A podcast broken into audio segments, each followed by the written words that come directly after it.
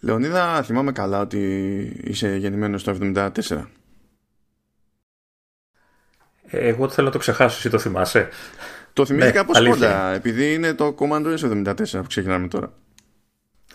Oh, κοίτα που το σύνδεσε ο άλλος.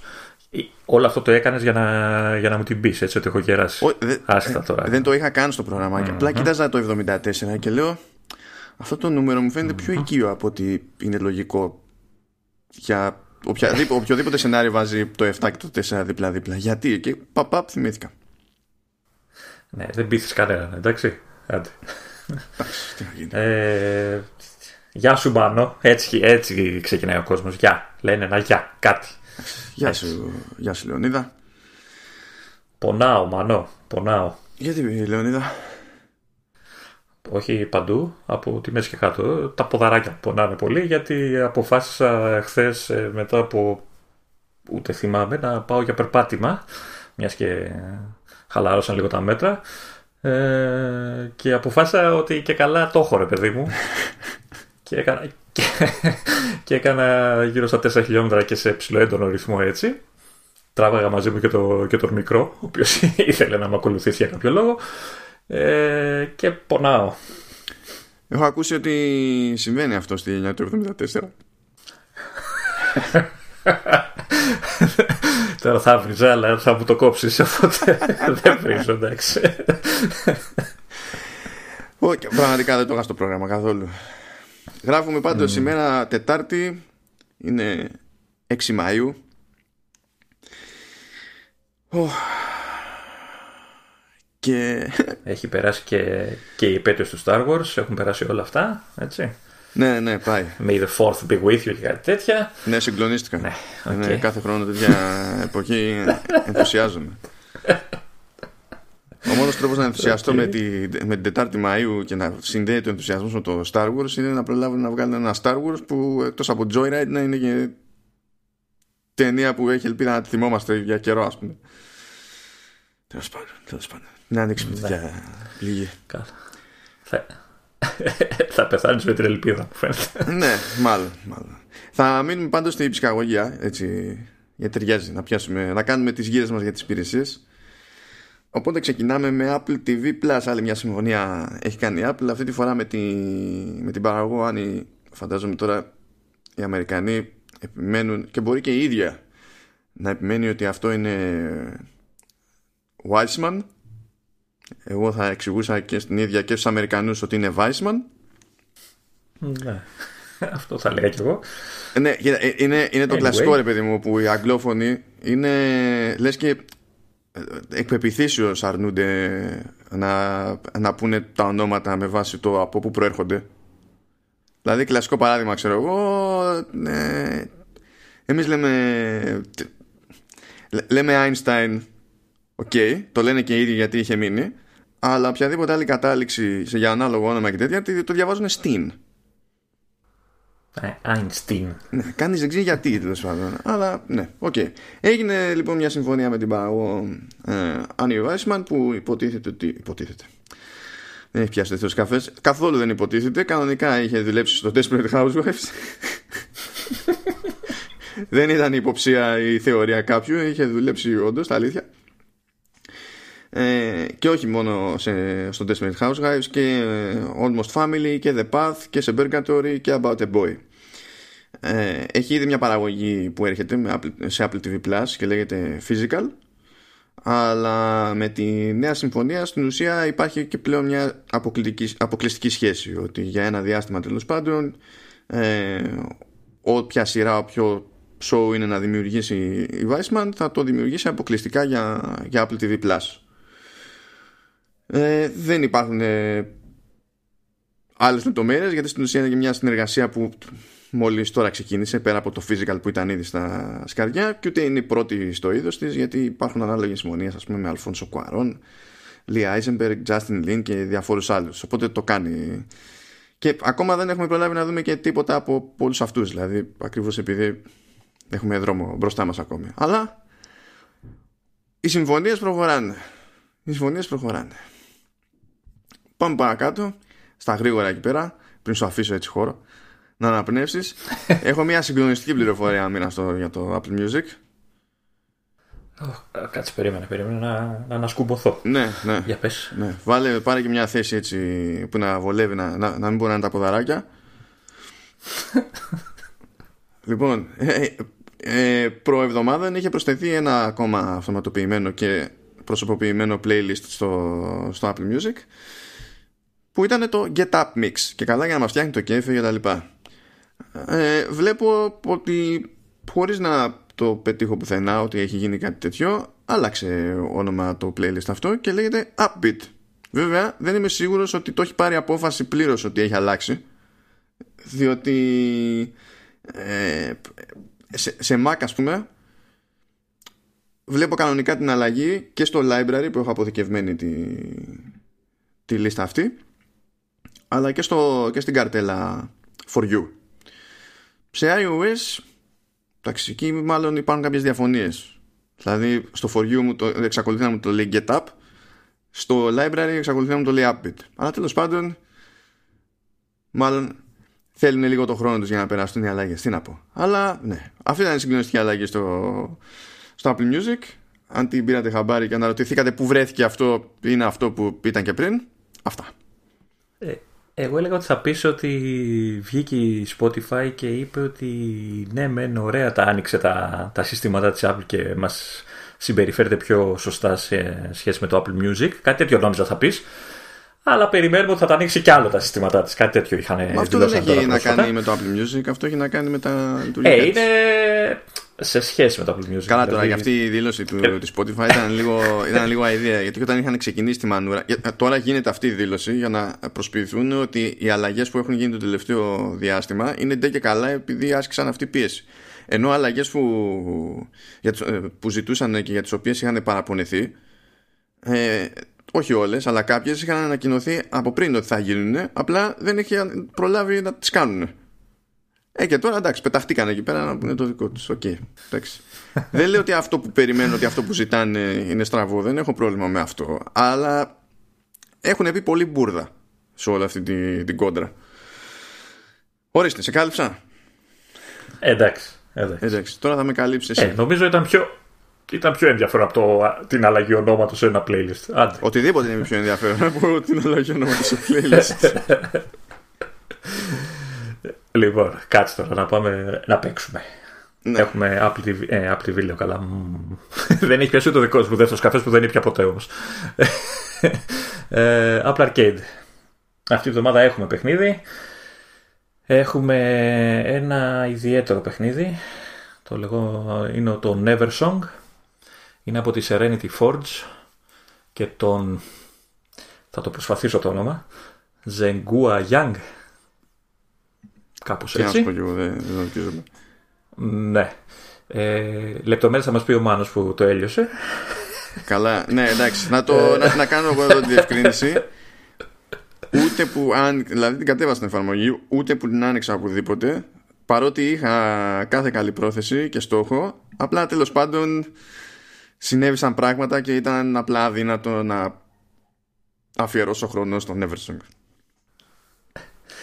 Λοιπόν, εγώ αφιέρωσα, το τελείωσα κιόλας το παιχνίδι. Ε, σε γενικές γραμμές μιλάμε για ένα... Τι να το πω, platform adventure...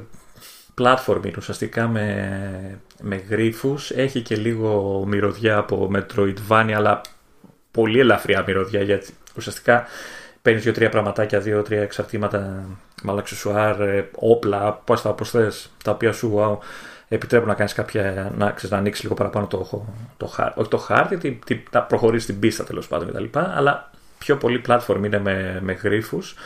Ε, αυτό που κερδίζει κατευθείαν είναι η αρκετά προσεγμένη παραγωγή ε, με ωραίο voiceover, ειδικά έτσι όπως ξεκινάει κτλ. Ε, έχει πολύ ωραία ατμόσφαιρα.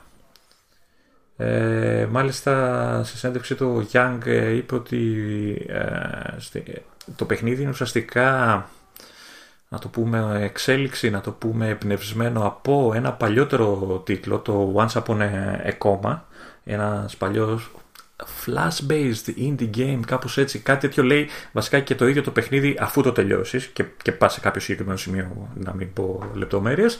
Έχει ένα βίντεο ολόκληρο που λέει την ιστορία του, του παιχνιδιού, πώς ξεκίνησε από αυτό το πράγμα, και το Neversong είναι, βασίζεται μέσα σε αυτή την ιδέα, αλλά είναι πολύ πιο εξελιγμένο. Ε, ο ίδιος λέει ότι στηρίζεται και σε μια πραγματική ιστορία που συνέβη στον ίδιο όταν ήταν πιο νέος. Ε, είχε προσβληθεί από κάποια σοβαρή ασθένεια που παραλίγο να χάσει τη ζωή του, ε, και τελικά κατάφερε να επιβιώσει, να, να ξεπεράσει το πρόβλημα. Ε, και ουσιαστικά το παιχνίδι δείχνει λίγο και αυτό, γιατί μιλάει για κόμμα, μιλάει για τέτοια πράγματα, αλλά ταυτόχρονα θίγει και θέματα όπως είναι η απομόνωση, η κοινωνική απομόνωση, ε, και τέτοια πράγματα. Είναι λίγο σκοτεινό σε αυτό το, σε αυτή, σε αυτό το κομμάτι. Ε, έχει ωραία γρυφάκια, δεν θα πω ότι είναι κάτι περίεργο. Ουσιαστικά σκέψου ότι είναι ένα παιχνίδι που έχεις, α, είσαι σε ένα χώρο, σε μια πίστα, ας το πούμε, γιατί υποτίθεται τα ήδη το λένε ότι, είναι, ότι έχει έξι πίστες. Θα έλεγα περισσότερο σαν, μπορεί να τα πεις και τα dungeons, αλλά όχι καμία σχέση με το κλασικό όρο. Ε, και όλος αυτός, όλη αυτή η πίστα, τέλος πάντων, σε, σε σημεία της έχει διάφορα πράγματα που πρέπει να κάνεις, που ή σου λένε ότι χρειάζονται, ξέρεις, και έχεις μια συνολική, πρέπει να έχεις μια συνολική εικόνα, να ξέρεις περίπου τι πρέπει να κάνεις ώστε να πας κάπου αλλού, να βρεις κάτι άλλο, να πατήσεις κάτι άλλο. Είναι ένα, έτσι, ένα, οπότε γενικά σε αυτό το, το στυλ είναι, είναι η γρήφη. Ότι χρειάζεσαι κάποιο αντικείμενο και πρέπει να ψάξεις να το βρεις και μετά επιστρέψεις κτλ. Ε, όχι, γιατί μπορεί να είναι και μέσα από διάλογο, να σου πούνε ότι θέλω κάτι, έγινε κάτι, ή μπορεί να είναι κάποιος γρίφος τον οποίο πρέπει να τον λύσει επί τόπου. Δηλαδή να έχει κάποιο, ας πούμε, προς το τέλος έχει ένα μεγάλο ρολόι το οποίο πρέπει να καταλάβεις τι πρέπει να κάνεις για να το γυρίσεις ανάλογα τους δείκτες, ξέρω εγώ, για να κάνει ό,τι είναι να κάνει. Έχει και τέτοια. Έχει και πολλά, όπως είπε, δηλαδή όχι ακριβώς αντικείμενο, αλλά μπορεί να, να πριν, ξέρω εγώ, στις αρχές, ε, ε, το, το όπλο είναι ένα μπαστούνι του baseball, το βασικό σου όπλο, το οποίο σπάει κάποια πράγματα, αλλά ξέρω εγώ για να, για να κάνει κάτι άλλο πρέπει να το εξελίξεις, οπότε πρέπει να μιλήσεις με κάποια συγκεκριμένη τύπισσα, να πας μετά να, από αυτό που θα σου πει να ψάξεις να βρεις κάτι άλλο για να της το φέρεις κτλ. Έχει και τέτοια, έχει και απ' τα άλλα. Δεν είναι κακή η προσπάθεια που κάνεις. Συγγνώμη, συγγνώμη. Ε, σε επίπεδο gameplay. Συγγνώμη, γέννησε μια απορία. Το baseball έχει μπαστούνι. Ε, το, ναι, το baseball είναι αυτό με το ξύλινο το πράγμα που το βαράνε το, το μπαλάκι. Αυτό δεν είναι. Ρόπαλο, δεν το λέει αυτό. Ε, ρόπαλο. Έστω. Αυτό, αυτό σου κόλλησε. Το ότι θα, θα μπορούσα να, να, να σου πω ότι έχει και skateboard. Τι θα έλεγες τώρα?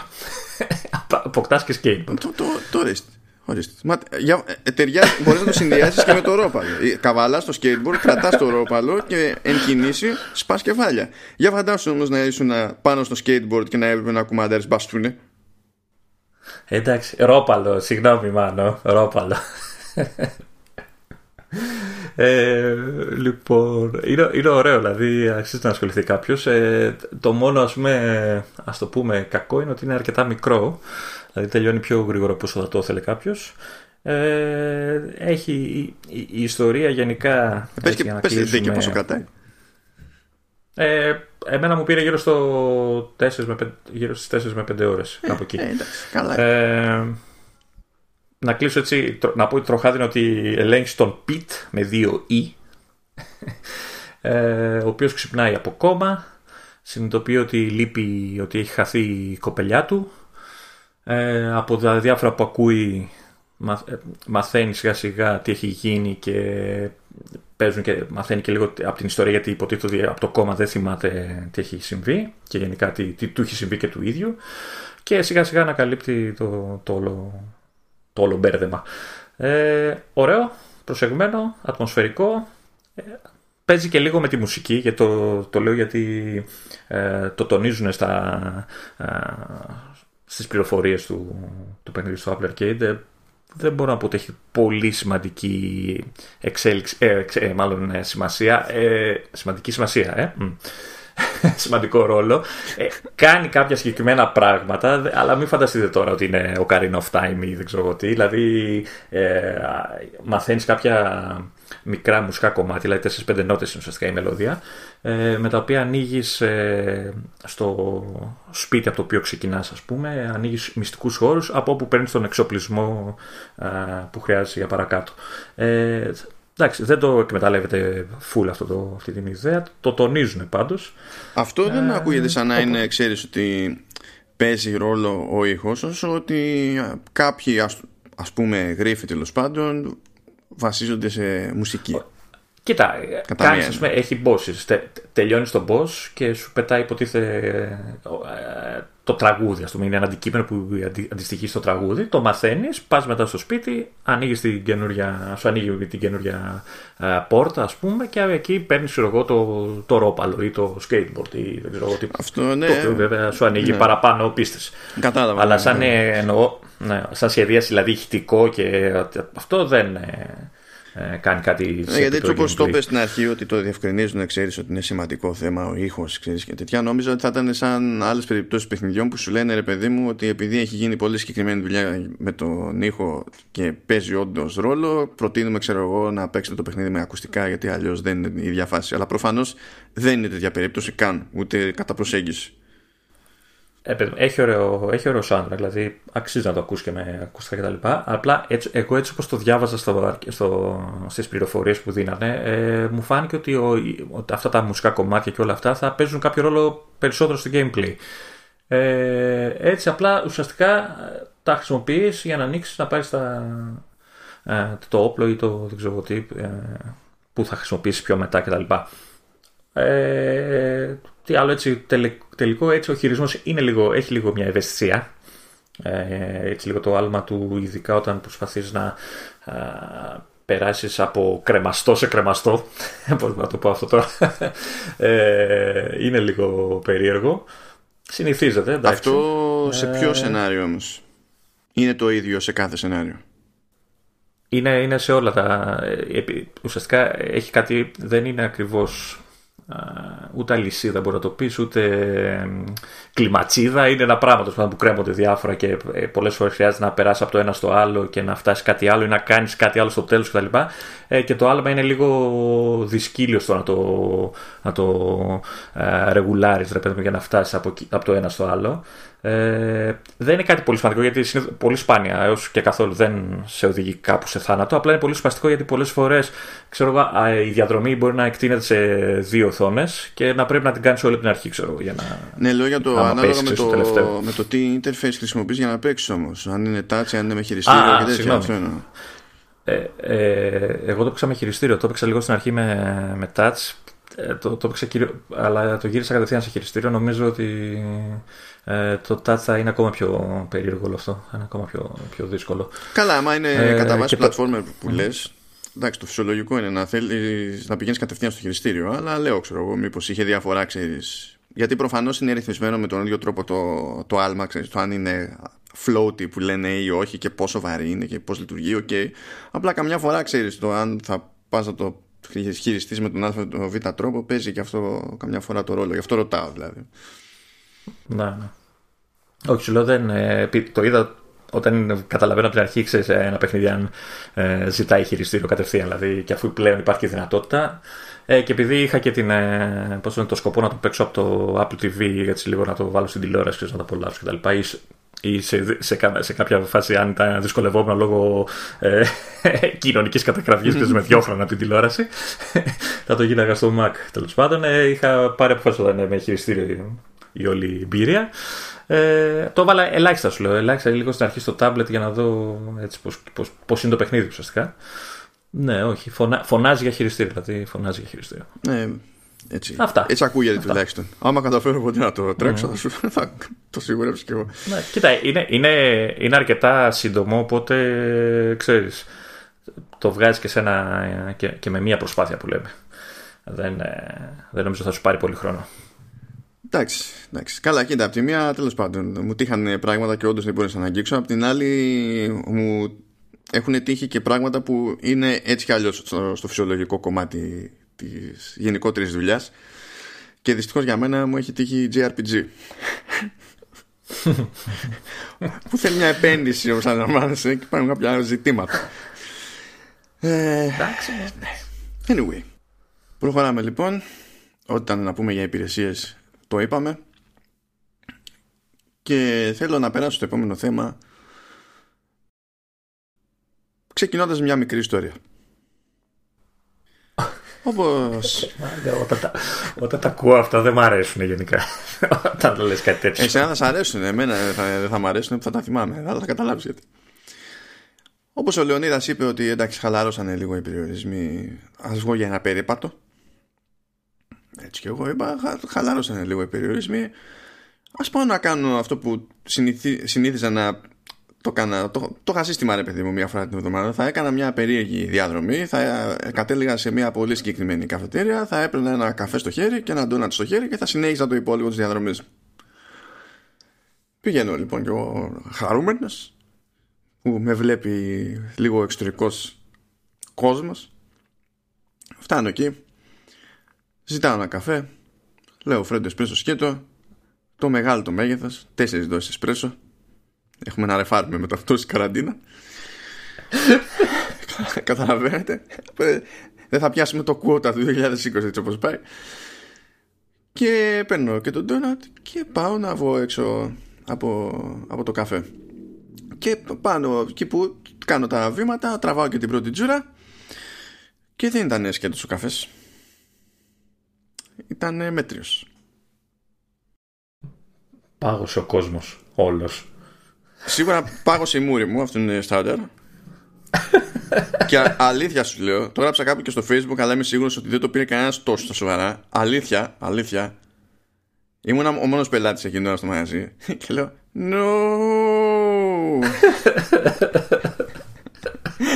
Το είδα στο Facebook και όντως δεν σε πήρα στα σοβαρά, γιατί συνηθίζω να μην σε παίρνω στα σοβαρά. Όχι, το έκανα όντως αυτό. Το, δηλαδή αυτή ήταν η αντίδραση, η πραγματική. Και γυρνάω, τον βλέπω έντρομος, τον βλέπει και αυτός και μου λέει, μέτριο δεν είπατε? Όχι. Ποτέ. Ποτέ, εγώ χίλια συγγνώμη. Και κοίτα τώρα, αυτή είναι μια ιστορία που μπορεί να σταθεί και μόνη της. Στο ίδιο πνεύμα όμως κινούνται τα υπόλοιπα που έχω να πω για τα AirPods Pro γενικότερα και για τα λεγόμενα Vespods Pro. Και θα ξεκινήσω από να μου πεις δηλαδή ότι, ότι όλη αυτή η εισαγωγή ήταν για να μπούμε στο θέμα των AirPods. Ναι, ναι. Γιατί θα ναι, περιμένω. Θα δεις ότι υπάρχει ένα μοτίβο, ρε παιδί μου, Πριν, πριν ξεκινήσεις να λες, ναι. Και δεν θέλω να ξέρω καν για το μοτίβο που λες. Να σου κάνω μια πολύ σημαντική ερώτηση. Για πες. Το, το donut τι γεύση ήτανε? Α, ήταν ε, κανέλα. Ε, με καφέ τώρα, ξέρεις, ε, είναι, είναι, ε, είναι... Εγώ περίμενα να ακούσω. Ε, ε, με, με έχει συνηθίσει όταν πηγαίνουμε σε ένα κατάστημα. Πέρα ότι μας κάνεις ρεζίλ γιατί ψάχνεις να βρεις το, το χειρότερο πράγμα που υπάρχει πάνω στο μενού. Έτσι. Ε, περίμενα να ακούσω κάτι άγριο, δεν ξέρω εγώ τι. Ε, ρίζες ε, από χαμομπίλι με φασκόμηλο δαγκωτό. Ε, εντάξει, αν πετύχεις τέτοια πρέπει να πας σε μαγαζί που έχει μόνο ντόνατς, ας πούμε, ώστε ξέρεις να έχει άλλη γκάμα, ρε παιδί μου. Εδώ τώρα ήταν λίγο πολύ όλα προβλεπέ. Εντάξει. Που είναι, είναι τα κλασικά, ρε παιδί μου, όταν πηγαίνεις σε ένα μέρος που δεν έχει εξειδικευσή στα ντόνατς, γυρνάει και σου λέει, ρε παιδί μου, αυτό είναι με κρέμα Βαβαρίας. Το δαγκώνεις και. Αυτό το πράγμα μέσα δεν είναι κρέμα Βαβαρίας. Είναι κάτι άλλο. Δεν έχει καμία σχέση με κρέμα Βαβαρίας ως κόνσεπτ. Μετά σου λέει αυτό είναι με κρέμα ζαχαροπλαστικής. Το δαγκώνεις, δεν ξέρεις τι είναι. Κρέμα είναι, αλλά κρέμα ζαχαροπλαστικής δεν είναι. Αυτό είναι. Όταν πηγαίνεις σε καφετέρια που είναι λίγο απ' όλα, αυτή είναι η σχέση που μπορείς να έχεις με τα ντόνατς. Δηλαδή έχει πάρει πλαφόν. Μπορεί να μην είναι ζαχαροπλαστικής, μπορεί να είναι του ζαχαροπλάστη.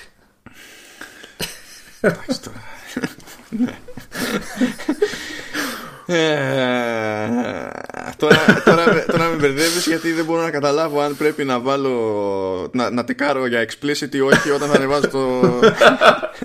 Εγώ δεν είπα τίποτα. Συγγνώμη, είπα τίποτα. Είπα εγώ απλά ότι είναι μπορεί. για, γι' αυτό, γι' αυτό μπερδεύομαι αυτή τη στιγμή. Okay. Τέ, τέ, Τέτοιος που είμαι, έτσι, έτσι είμαι επαγγελματίας σε αυτά τα πράγματα. Όπως, όπως λέγανε και στο Police Academy. Move along, move along, nothing to see here, nothing to see here. Προχωράμε. Λοιπόν. Έτσι, έτσι. Προχωράμε. Στο ίδιο πνεύμα, λοιπόν, ε, περίμενα να χαλαρώσει λίγο η καραντίνα για να πάω τα, τα AirPods Pro μου για επισκευή. Διότι είχα θέμα εδώ και μήνες. Είχα πολύ συγκεκριμένο θέμα. Ε, δεν είχα θέμα στην ακρόαση καθόλου, ούτε μπαταρίες κομπλές, συγχρονισμός κομπλέ, όλα, δηλαδή από άψη λειτουργικότητας όλα ήταν σωστά. Δεν μου έβγαζε ούτε κάποια περίεργη συμπεριφορά στη, στην εξάδειψη του θορύβου, δεν μου έβγαζε κάποια περίεργη συμπεριφορά στον ήχο κατά την ακρόαση, τίποτα. Την έβλεπε όμως όταν μιλούσα. Αλλά όχι απλά όταν μιλούσα, όταν ήμουν σε κλίση. Όταν ήμουν σε κλίση και μιλούσα εγώ. Αλλά και αν δεν ήμουν σε κλίση, αλλά τα είχα στα αυτιά μου, ξέρω εγώ, και με transparency ή χωρίς transparency, ξέρεις, σταματούσα κάπου και χρειαζόταν να μιλήσω σε άνθρωπο.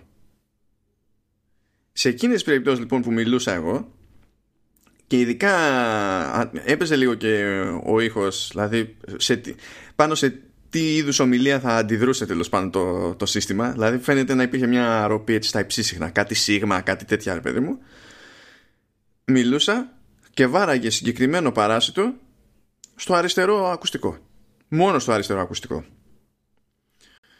Το οποίο ήταν εκνευριστικό. Ειδικά όταν είσαι συνομιλία που δεν είναι γιάγια και κρατάει λίγο και κάθε τόσο σου βαράει μέσα αυτή παράστο, είναι λίγο θέμα. Αναρωτήθηκα μήπως την είχε δει το μικρόφωνο, εφόσον συνδέεται με το αν μιλάω ή όχι το όλο φαινόμενο.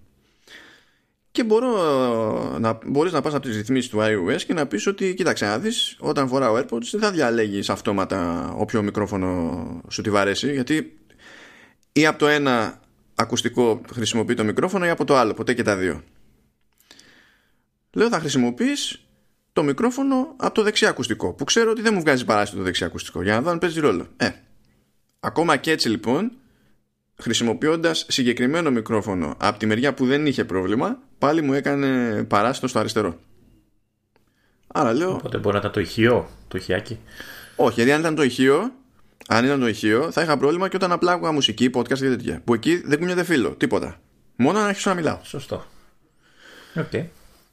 Λέω, άρα, ε, όχι απλά δεν φταίει, δεν είναι θέμα του αριστερού μικροφώνου, ας πούμε. Παίζει να μην είναι καν και θέμα του αριστερού ακουστικού στην πραγματικότητα, από την άποψη ότι ε, αν εγώ πλέον στο σύστημα θα χρησιμοποιείς μόνο το, μόνο το δεξί και καταλήγω με το ίδιο θέμα, μπορεί να είναι κάτι πιο μυστήριο τέλος πάντων, που για κάποιο λόγο να οδηγεί σε παράστο μόνο στη μία μπάντα, ακόμα και αν δεν φταίει η μπάντα αυτή συγκεκριμένα.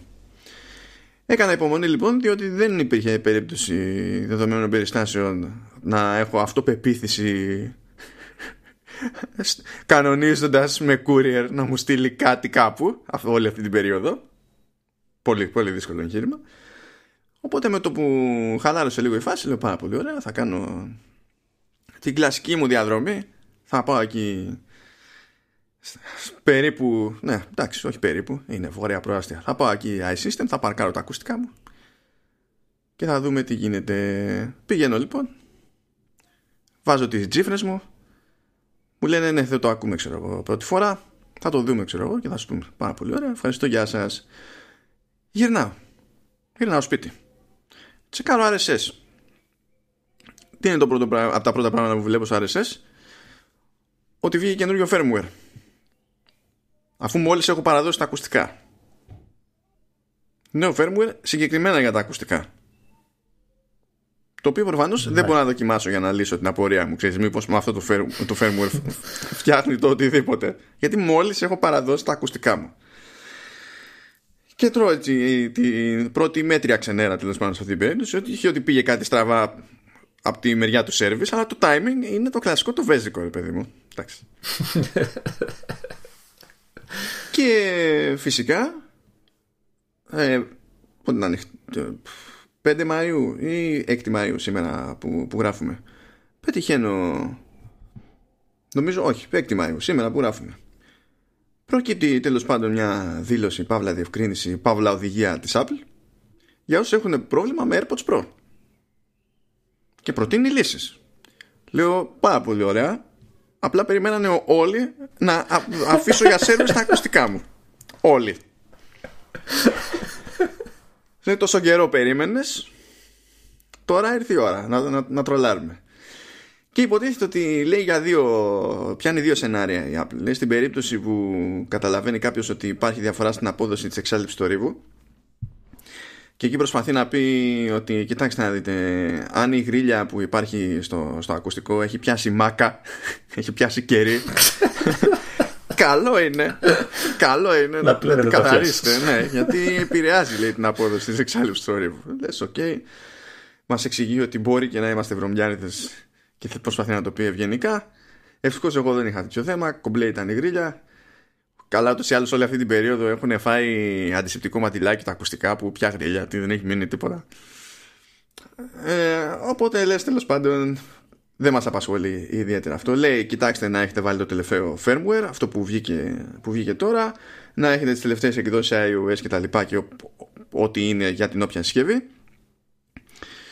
Ε, να πω έτσι τσόντας αυτό το σημείο ότι ε, πριν τα παραδώσω είχα και συγκεκριμένο πρόβλημα με τις τελευταίες δύο beta σε macOS. Συγχρονίσανε κανονικά τα AirPods και οποιαδήποτε εφαρμογή για να χρησιμοποιούσα για οποιοδήποτε είδος περιεχομένου, ο ήχος πήγαινε μόνο στο αριστερό. Γιατί έτσι? Τέλος πάντων, κλείνει αυτή η παρένθεση. Και πάμε μετά στο δεύτερο ζήτημα για το οποίο προτείνει κάποιες λύσεις η Apple. Και στο δεύτερο αυτό ζήτημα λέει για crackling noises. Το πρόβλημα που έχω. Λέω...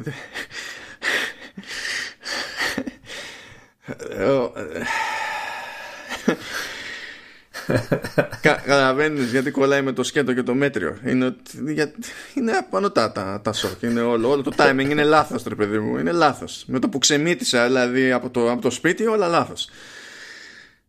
Και λέει λοιπόν σε αυτή την περίπτωση πάλι τα κλασικά. Ναι, κοιτάξτε να δείτε. Firmware updates και ιστορίες και σούξιμούξι μανταλάκια κτλ. Και να μην υπάρχουν, λέει, φροντίστε να μην υπάρχουν παρεμβολές από άλλες ασήμαντες συσκευές και τα συναφή. Δεν έχει αλλάξει εμένα τόσο κύριο κάτι στο περιβάλλον μου. Δηλαδή ότι υπήρχε πριν, υπάρχει και τώρα. Δεν είχα πρόβλημα πριν, δεν είναι πολύ λογικό να έχω τώρα. Επίσης, άντε να πεις να είχα πιο πολλές παρεμβολές στο σπίτι. Όταν θα βγαίνω από το σπίτι, που θα τις πετύχει να τις παρεμβολές? Ξέρω εγώ, σε, όπου, σε οποιοδήποτε δήμο, λίγο δύσκολο. Άρα δεν με τρώγανε οι παρεμβολές. Μπορεί να ήταν οι κεραίες φάιβ τζι που στήσανε κρυφά όλο αυτό το καιρό. Ναι, ναι, ναι. Μας κρατάνε στο σπίτι. Ναι. Μπορεί να ήταν και οι Bee Gees που πιάνουν πολύ ψηλή σύνορα να τραγουδάνε. Ναι. Λοιπόν, και λέει ρε παιδί μου ότι αν, αν τα κάνετε, λέει, όλα αυτά και δεν, ε, τότε καλό είναι να επικοινωνήσετε με το service. Ε, τα κάνεις λίγο ανάποδα εσύ, ρε παιδί μου. Εντάξει, ναι, έκανα δυο, πήδηξα κάποια, κάποια βήματα, όλα τα βήματα βασικά τα πήδηξα κατευθείαν. Στο, στα επιστρέψανε τώρα ή περιμένεις? Όχι, αφού... Ή τα πήγες σήμερα, σήμερα τα πήγες? Όχι, χτες τα πήγα, χτες τα πήγα. Λέω, την ίδια μέρα βγήκε το firmware και σήμερα βγήκαν οι διευκρινήσεις και οι προτάσεις για το troubleshooting από την Apple. Εντάξει, με κοροϊδεύετε, τέλος πάντων, ναι. Αναμένω. Και μέσα στον όλο το χαβαλέ με τα, με τα AirPods ε, βλέπω τώρα από άτομα που είναι του, του χώρου, ρε παιδί μου. Δηλαδή οπότε έχουν και λόγο να τσεκάρουν και δεν είναι και, και άνιωθοι. Αλλά έχει, έχει πλάκα λίγο αυτό. Περάσανε το καινούργιο firmware και βλέπω, πέτυχα τρία tweets όπου ο καθένας υποστηρίζει κάτι διαφορετικό για το τι επίπτωση έχει το νέο firmware στον ήχο. Δηλαδή βγαίνει ένας okay. Και λέει ότι η εξάλληψη του θορύβου είναι ακόμη χειρότερη με το νέο firmware. Βγαίνει άλλος και λέει ότι δοκίμασα και τα δύο firmwares. Τα δύο firmware, άλλο λέει στο ένα αυτή, άλλο στο άλλο αυτή. Και δεν υπάρχει, λέει, καμία διαφορά στην εξάλληψη του θορύβου. Και σκάει άλλος και λέει πέρασε το καινούργιο το firmware update. Και λέει έχει πολύ μεγάλη βελτίωση στην εξάλληψη του θορύβου.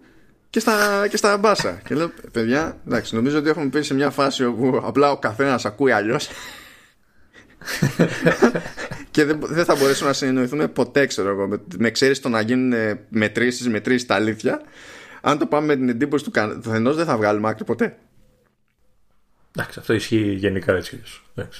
Ε, ναι, αλλά στον ήχο είναι, ξέρεις, παίζουν. Από τη στιγμή που επηρεάζει τα πάντα και ακόμα και το σχήμα του αυτιού και τα λοιπά, ο καθένας έχει διαφορετικό, χωρίς να βάλουμε μέσα θέματα της όποιας αντίληψης, θέμα του, του μουσικού θέματος που παίζει, τη soy mixing και mastering. Είναι πολλές οι μεταβλητές, παιδί μου. Είναι πραγματικά να τη βγάλει άκρη. Θέλει ένα είναι πολύ πιο σταθερό περιβάλλον. Που είπαμε. Ναι, η μάκα, η μάκα παίζει πάντα. Άμα, άμα το κεράκι φτάνει, έχει χώρο για να μπει και φυτίλι, έχουμε θέμα. ε, δεν θα ήταν αυτή, θα ήταν ρεσό. Ρεσό πρόβλημα. Έτσι. Εκεί θα είχε, δεν θα ήταν noise cancellation, θα ήταν audio cancellation. Θα κύλωνε όλο το, τον, τον ήχο. θα, θα ήταν σκέτο cancellation. Ναι, ναι. όλα, όλα άκυρα. Σκέτο. Και αυτή, έτσι λοιπόν ολοκληρώνεται όλη η περιπέτεια σχετική με, σχετικά με AirPods Pro, VestPods Pro, ε, δεν ξέρω, ό, όλα. Το πιάσα από παντού. Νομίζω. Εγώ απλά να, να, να σημειώσω. Να υπογραμμίσω ότι όλο αυτό ήταν για να μας πει ο Μάνος ότι βγήκα καινούργιο firmware στα Apple, στα podcast, στα podcast, mm. στα, στα, ό,τι να είναι, στα AirPods μπορεί τα πράγματα. Να σου πω το πιο πρόσφατο εγκεφαλογράφημα, τι, τι έδειχνε. Ε, ευθεία γραμμή, νομίζω έτσι έπρεπε. έτσι, έτσι, έτσι, να είναι ήρεμα, ήρεμα, πάντα τέτοια ηρεμία. ναι, ναι, ναι, είναι σταθερό το, το εύρος της μέτρησης. Χρόνια τώρα. Πάει λοιπόν αυτή, αυτή η ιστορία. Να, ενημε, να σε ενημερώσω ότι μόλις μου ήρθε μήνυμα από το κοινό σου. Α, ναι. Το, το οποίο με ενημερώνει ότι αύριο, εβδόμη Μαΐου, Θα, θα μας τιμήσει και θα έρθει από τα μέρη μας εδώ στον εξωτικό νότο. Δεν ξέρω αν έχασε τον δρόμο, αν ήθελε να έρθει σε σένα και περιδεύτηκε. Θα τον ρωτήσω αύριο. Εκ του σύνεγγης. Και προχωράμε. Okay. Είπαμε για νέα firmware και τέτοια. Και πρέπει να πούμε και για τις νέες beta. Αλλά θέλω να... να ξεκινήσεις εσύ, εκφράζοντας την αγανάκτησή σου. Δεν είναι αγανάκτηση, είναι απορία. ε, εντάξει, και λίγο κούραση, γιατί κάθε φορά που το βλέπω με αναγκάζει να ψαχτώ να δω αν έχω χάσει κάτι, ρε παιδί μου. ε, εντάξει.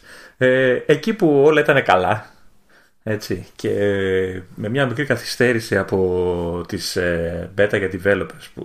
Συνήθως ξέρεις, όταν βγαίνει η beta για developers, μετά από άντε μια μέρα βγαίνει και η public. Ε, τώρα με την καραντίνα προφανώς είχαμε κάμια εβδομάδα καθυστέρηση. Τέλος πάντων, βγήκε η public beta η, του, δεκατρία, του iOS δεκατρία τελεία τέσσερα τελεία ένα. Σωστά, το θυμάμαι. Ναι. Ε, η οποία ήταν μάλιστα η beta δύο.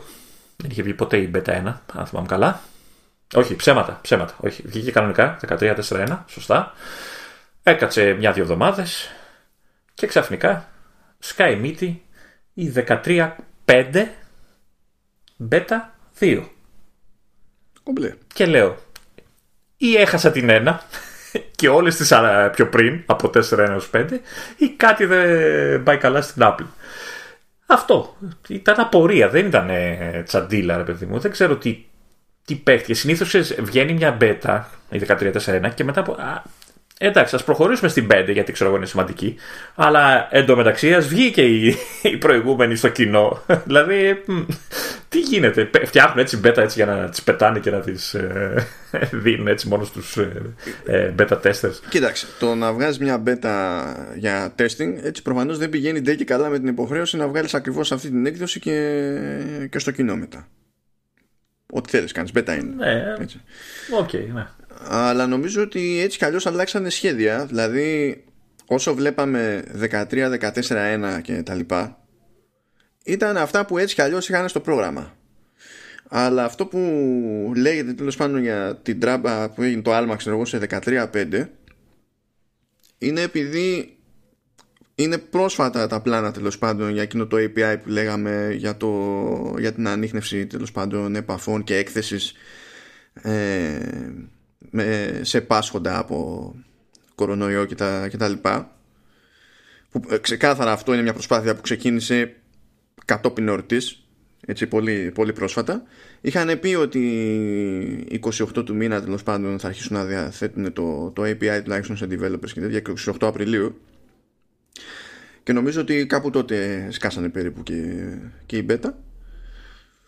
Οπότε σου λέει τώρα, άσε τον προηγούμενο προγραμματισμό, πράγματα που θα κάναμε έτσι κι αλλιώς στο πιο μικρό update, ας το πούμε, θα κάνουμε πακέτο με το άλλο που θα το θεωρήσουμε πιο μεγάλο και, για, και λόγω συγκυρίας, και το πάμε δεκατρία πέντε.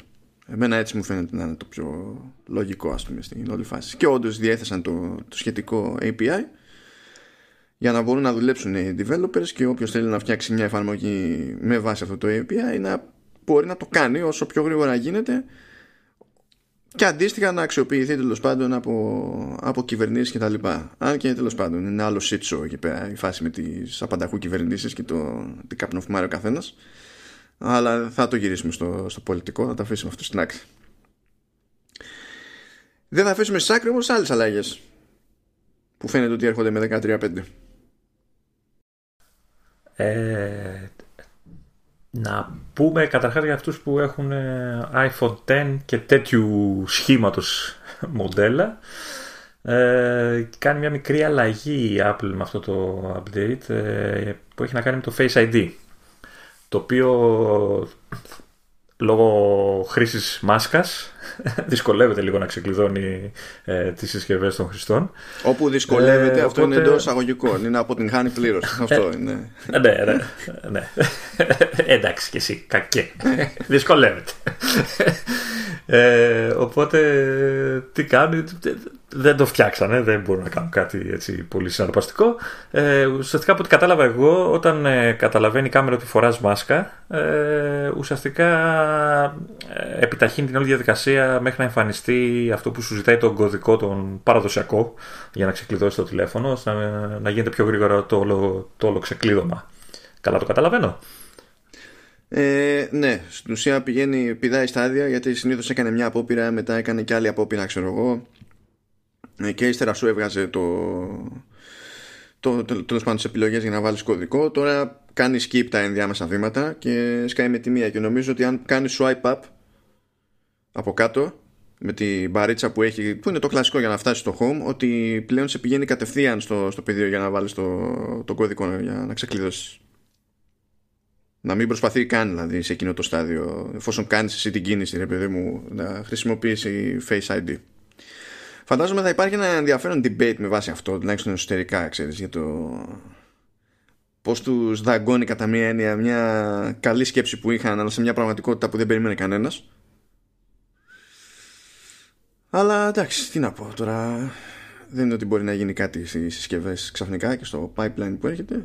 Θα δούμε αν, αν απλά θα το αφήσουν να περάσει, αν θα προσπαθήσουν να σκεφτούν, ξέρεις, κάτι άλλο και από πλευράς hardware προχωρώντας. Θα δούμε. Ε, λοιπόν, η άλλη πιο, όχι πιο, η άλλη σημαντική, ας το πούμε, αλλαγή ε, στην καινούργια beta είναι, έχει να κάνει με το FaceTime, με το, και βασικά με το group FaceTime, δηλαδή για τις ε, κλήσεις που συμμετέχουν πάνω από δύο άτομα. Ε, αυτό, αν θυμάσαι, και όσοι το χρησιμοποιούν, ε, το FaceTime τι κάνει? Όταν, μιλά, όταν έχεις πολλά άτομα, τα δείχνει όλα σε μια έτσι, τύπου μικρογραφία, ας το πούμε, έτσι, τον καθένα κανονικά, ε, και όποιος μιλάει μεγενθύνει αυτή τη μικρογραφία του βίντεο, ώστε να ξέρει ο άλλος ποιος μιλάει και να μην χάνεται η μπάλα κτλ.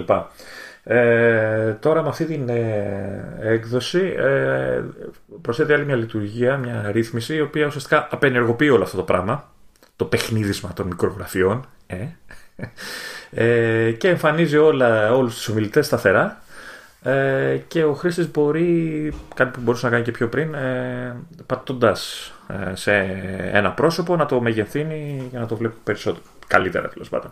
Ε, πολλοί λένε ότι το, το ζήλεψα από το Zoom αυτό. Δεν έχω χρησιμοποιήσει την εφαρμογή για να ξέρω.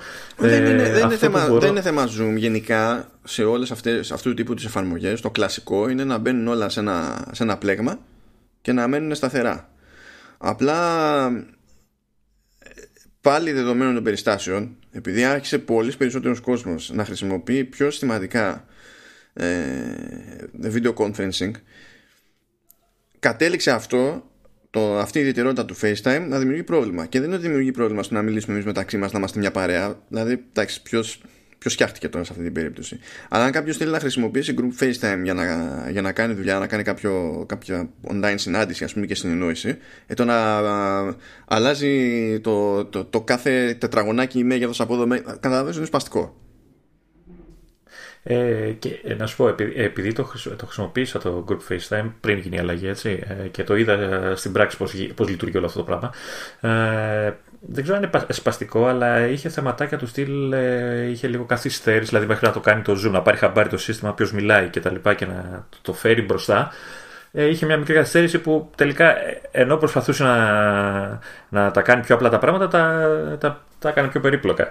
Ε, θέλω πάντως να το δω, δεν μου έχει τύχει, δεν, μου, δεν, έχω, δεν είχα την ευκαιρία να το δω το καινούριο, να δω αν όντως είναι πιο καλό. Το έχω ενεργοποιήσει, γιατί έτσι όπως το ακούω μου φαίνεται ότι θα μου βολέψει περισσότερο. Τώρα θα το δω στην πράξη. Πάρε με μια βιντεοκλήση, Μάνο.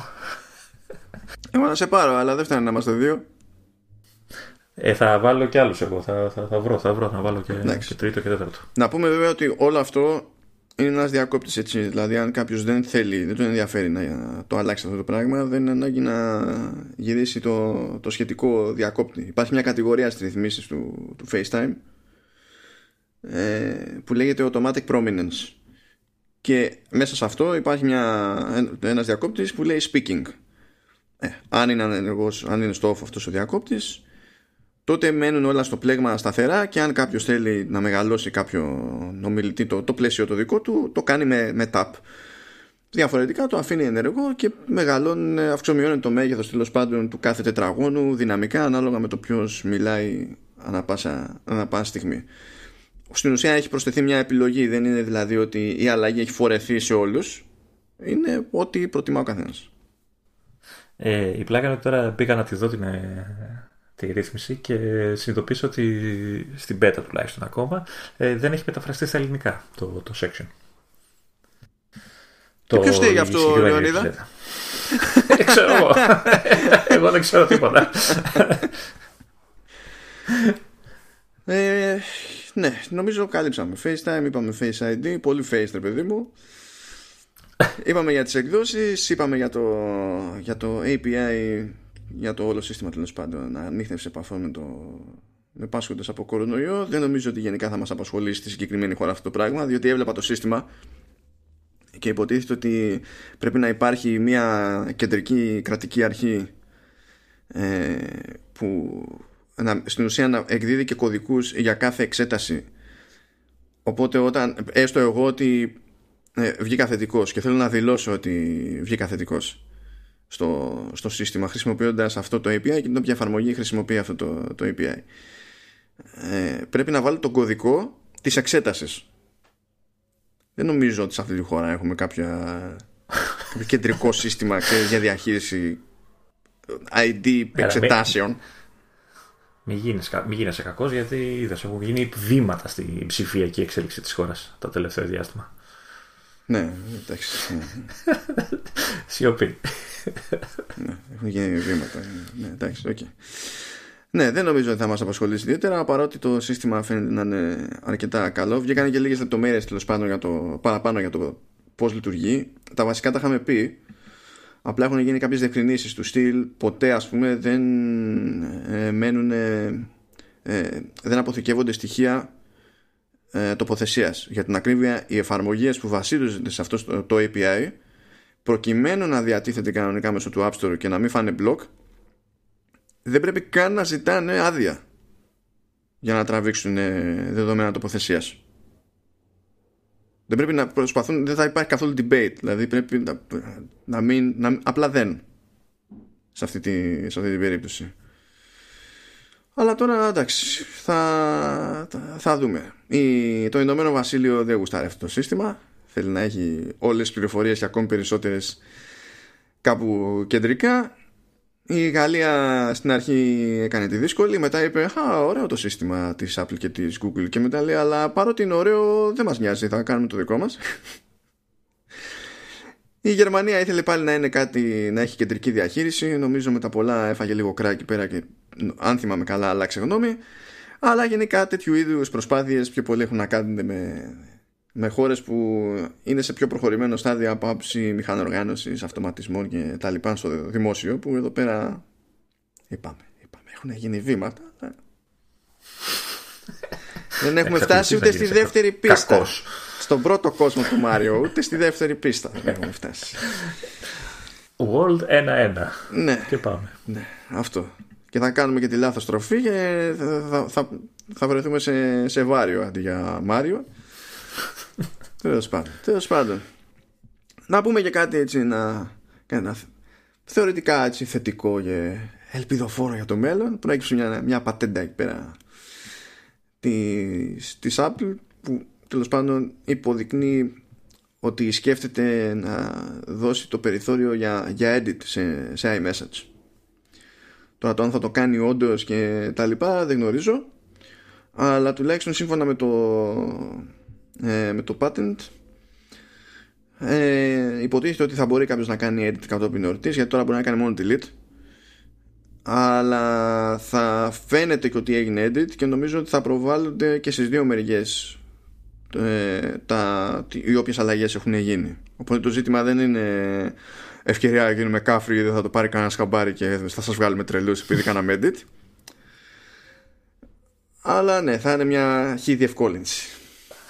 Έχει δηλαδή κάτι τύπου track changes που βλέπουμε σε word processors και τέτοια? Όχι, βλέπω ότι βγάζει το, στο contextual που βγάζει στις επιλογές, που είναι σαν να κάνεις και καλά δεξί κλικ που λέμε, που έχει mm. τις επιλογές τις κλασικές που copy, delete, more και τέτοια. Τουλάχιστον με, το σχεδιά, με βάση το σχεδιάγραμμα που έχουμε εδώ πέρα, θα έχει και πλήκτρο show edits.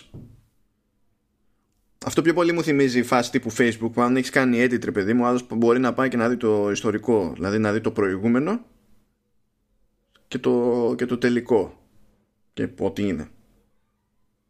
Okay. Το delete σου δουλεύει, γιατί έτυχε να σβήσω ένα μήνυμα, αλλά πήγε στον άλλον. Δεν το ζήσε και τον άλλον. Το ζήσε από μένα, αλλά δεν το ζήσε από τον άλλον. Ή αυτό πρέπει να κάνει όντως? Αυτ... Αυτό είναι λίγο πιο πολύπλοκο θέμα, γιατί βασικά για να λειτουργήσει όπως το φαντάζεις ακριβώς, ότι το σβήνεις και το σβήνει και από τους δύο, πρέπει και οι δύο να έχουν τα μέσα της στο iCloud. Αν κάποιος δεν το έχει ενεργοποιήσει αυτό το πράγμα, δεν γίνεται. Δηλαδή θα το σβήσει από τη μεριά σου, ξέρω εγώ, αλλά από τον άλλον δεν σβήνει, γιατί είναι σαν να ζητάς να σβήσει από τη συσκευή του, ενώ στην άλλη περίπτωση στην ουσία ζητάς να σβηστεί από το σερβερ και η αλλαγή συγχρονίζεται στη συσκευή του. Είναι διαφορετικό πράγμα. Μάλιστα. Ε, αλλά δεν είμαι σίγουρος ότι ακόμη και σε αυτή την περίπτωση ε, κατά μία έννοια, πώς να σου πω, γλιτώνεις τελείως το μπέρδεμα. Ε, γιατί νομίζω ότι αν έχει προλάβει, έχει πάει ας πούμε το notification και φαίνεται το preview, δεν νομίζω ότι το notification εξαφανίζεται κατόπιν εορτής, ακόμα και αν εξαφανιστεί το μήνυμα. Μάλιστα. Οπότε εκεί παίζει ρόλο το αν ο άλλος έχει βάλει τα previews ή όχι, για να το δει και, και τα λοιπά. Πάντως ε, πέραν το, του editing αναφέρονται και, και, και άλλα πραγματάκια. Ε, και καλά η, η προβολή ιδιωτικών μηχα, ε, μηχανημάτων, μηνυμάτων, ε, συγχρονισμός προβολής περιεχομένου μεταξύ χρηστών. Αυτό φαντάζει σαν να, να, σαν να προβάλλεται κάτι, πες ένα βίντεο, φαντάζομαι εγώ τώρα, έτσι δεν διευκρινίζεται, να πούμε ότι βλέπουμε ένα βίντεο και να φροντίζει το σύστημα να το βλέπουμε όντως παράλληλα και να είμαστε στο ίδιο σημείο. Ε, μετάφραση από μια γλώσσα σε άλλη, ξέρω εγώ, σε, σε μήνυμα, η, ο συνδυασμός διαφορετικών μηνυμάτων σε, σε ομάδα, ε, δι, δι, διάφορα, διάφορα πραγματάκια βασικά, πέραν του, του editing δηλαδή, για τα μηνύματα που έχουν αποσταλεί ήδη. Εγώ εντάξει, προτιμώ να γίνουν όλα αυτά, να σου πω αλήθεια.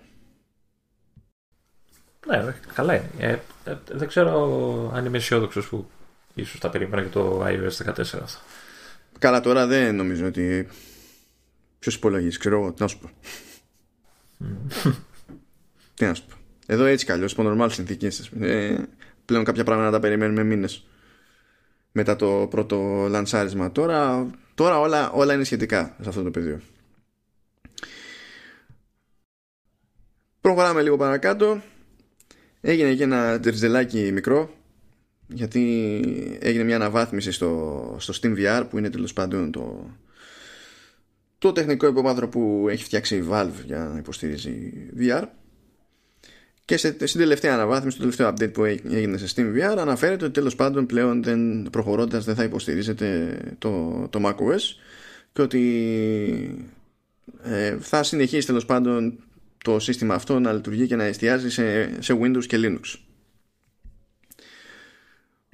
Το οποίο δεν είναι περίεργο, διότι εντάξει, εξακολουθούν οι περισσότεροι Mac να, πολύ απλά να μην έχουν τζι πι γιου για τέτοιες δουλειές, όπως και να το κάνουμε. Ε, νο, παίζει να μην υπάρχουν πάνω από δέκα games βι αρ που να τρέχουν σε Mac, έτσι, πάλι έτσι κι αλλιώς, να μην έχει κάνει κανένα στον κόπο, δηλαδή από developers και, και τα λοιπά. Uh, υπάρχει ένα θεωρητικό αντεπιχείρημα ότι συνολικά, όχι, για, όχι στο θέμα του βι αρ, αλλά συνολικότερα, ρε παιδί μου, το macOS έχει μεγαλύτερο μερίδα από το Linux στο Steam γενικότερα. Το οποίο ισχύει. Έχει, το macOS μπορεί να είναι σταγόνας στον ωκεανό, ξέρω εγώ, τρία με τέσσερα τοις εκατό μέχρι εκεί, αλλά και πάλι είναι πολλαπλάσιο το μερίδιο που, που έχει ο Mac σε σχέση με το μερίδιο του, που έχει το Linux. Αλλά εντάξει, ταυτόχρονα και αυτό πάλι δεν σημαίνει και πολλά, γιατί στην ουσία το πιο λογικό είναι να έχουν προτεραιότητα τα Windows σε αυτή την περίπτωση, έτσι κι αλλιώς. Και το Linux, όσο το παλεύει η Valve, το παλεύει πολλές φορές και σαν backup, διότι δεν έχει την καλύτερη σχέση με τα Windows. Να θυμίσουμε ότι είχε βγάλει το SteamOS, που στην ουσία είναι Linux ή κάτι τέτοια πράγματα. Έχει κάνει κάτι τέτοιες απόπειρες και... εγώ πιστεύω ότι το θέλει πιο πολύ σαν backup, ας πούμε, για την πάρτι της, σε περίπτωση που παραστραβώσει κάτι, παρά για κάτι άλλο. Αλλιώς από άψη μεριδίων, ποσοστών κτλ., το λογικό θα ήταν να κόψει και το Linux να τελειώνει. Τέλος πάντων. Αυτά ε, από αυτό το πεδίο, τίποτα, τίποτα συγκλονιστικό στην πραγματικότητα. Και τώρα θα αρχίσουμε τα πιο σοβαρά. Α. Νομίζω το, το donut ήταν το πιο σοβαρό από όλα. Όχι, όχι. Ό, όπως πολύ καλά ξέρεις, Λεωνίδα, το πιο σοβαρό το είχα αφήσει για το τέλος. Αλλά ναι. Ναι. Θα πάμε στα... όχι, εντάξει, τώρα θα πάμε όντως σοβαρά. Πω πω, είκοσι δύο Ιουνίου είναι η μέρα η αποφράδα. Ναι. Που θα με έχεις εδώ σαράντα πέντε ώρες να κάνω podcast. Όχι είκοσι δύο, άντε είκοσι τρία. Ναι, κάτσε, ναι. Πρώτα θα καθίσουμε να δούμε, να απολαύσουμε, να φάμε την πίκρα, που δεν ξέρουμε βέβαια, μπορεί να είναι και πιο δύσκολο. Αυτό στο οποίο αναφέρει το Λεωνίδας είναι ότι τελικά θα ξεκινήσει η ντάμπλιου ντάμπλιου ντι σι ως καθαρά digital event, θα γίνει όλο διαδικτυακά. ε, Θα ξεκινήσει είκοσι δύο Ιουνίου. Τώρα λέει ότι όλο αυτό το πράγμα θα σπάσει μέσα στην εβδομάδα, το οποίο δεν ξέρω τι σημαίνει, από την άποψη ότι έτσι κι αλλιώς Ε, το ντάμπλιου ντάμπλιου ντι σι ήταν εβδομαδιαία υπόθεση. Απλά την πρώτη μέρα είχε τη, την παρουσίαση που στην ουσία είχε και το προϊόντικό που ενδιαφέρει και τον καταναλωτή, πέραν από τους developers που, που είναι εκεί. Οπότε δεν ξέρω αν θα προσπαθήσει τη μία μέρα να κάνει κάτι τέτοιο, ή αν θα πιάσει πληροφορίες που θα μπαίνανε όλες μαζί κάπου και θα τις σπάσει. Αυτό θα το μάθουμε προχωρώντας. Γιατί πραγματικά η μόνη λεπτομέρεια που έχει αναφέρει μέχρι στιγμής είναι ότι όλα αυτά θα ξεκινήσει είκοσι δύο Ιουνίου. Μαζί και ένα πρόγραμμα, ένα διαγωνισμό που έχει τέλος πάντων για ε, νεαρούς developers και, και τέτοια. Για, που έχει ένα διαγωνιστικό εκεί για, για χορηγίες, για υποτροφίες μάλλον. Δεν πληρώ καμία προϋπόθεση για αυτό το διαγωνισμό. Δεν είμαι νεαρός και δεν είμαι και developer. Και δεν έχεις πιάσει και Swift. Γενικά δεν, δεν μπορούμε έτσι καλώς. Δεν είναι το δικό μας το άθλημα. ε, Λέει ότι θα είναι δωρεάν για όλους, το οποίο όσο να πεις είναι λίγο λογικό. Βέβαια αυτό το για όλους δεν έχω αντιληφθεί, να σου πω αλήθεια, αν αναφέρεται και σε μη developers. Όλοι μπορούμε να δούμε την παρουσία στην κεντρική έτσι καλώς. Αυτό ίσχυε πάντα. Αλλά δεν μπορούσαν να δούνε με την ίδια ευκολία όλοι τα developer sessions που γινόντουσαν ξεχωριστά. Μπορούσε προφανώς όσοι ήταν εκεί, τα παρακολουθούσαν από κοντά και μπορούσαν να μιλήσουν κανονικά με engineers της Apple, έτσι κι αλλιώς. Οι υπόλοιποι μπορούσαν να τα δουν μετά online, γιατί φρόντιζε να τα βγάζει η Apple και να είναι πρόχειρα, αλλά αυτές οι παρουσιάσεις έτσι κι αλλιώς είναι πολύ τεχνικές, δεν είναι και καλά για, δι... για διασκέδαση. Είναι για... είναι για σοβαρή δουλειά. Δεν ξέρω πώς το έχουν σκεφτεί, αν θα το δέσουν με το να έχεις developer account ή όχι, αλλά έτσι κι αλλιώς η απλή πραγματικότητα είναι ότι το ευρύ κοινό θα απασχοληθεί με μια κεντρική παρουσίαση και πάλι, όπως καταλήξει κι αν είναι αυτή. Ή με ό,τι έχει να ανακοινώσει η Apple από τη μεριά της που να είναι πιο προϊοντικό.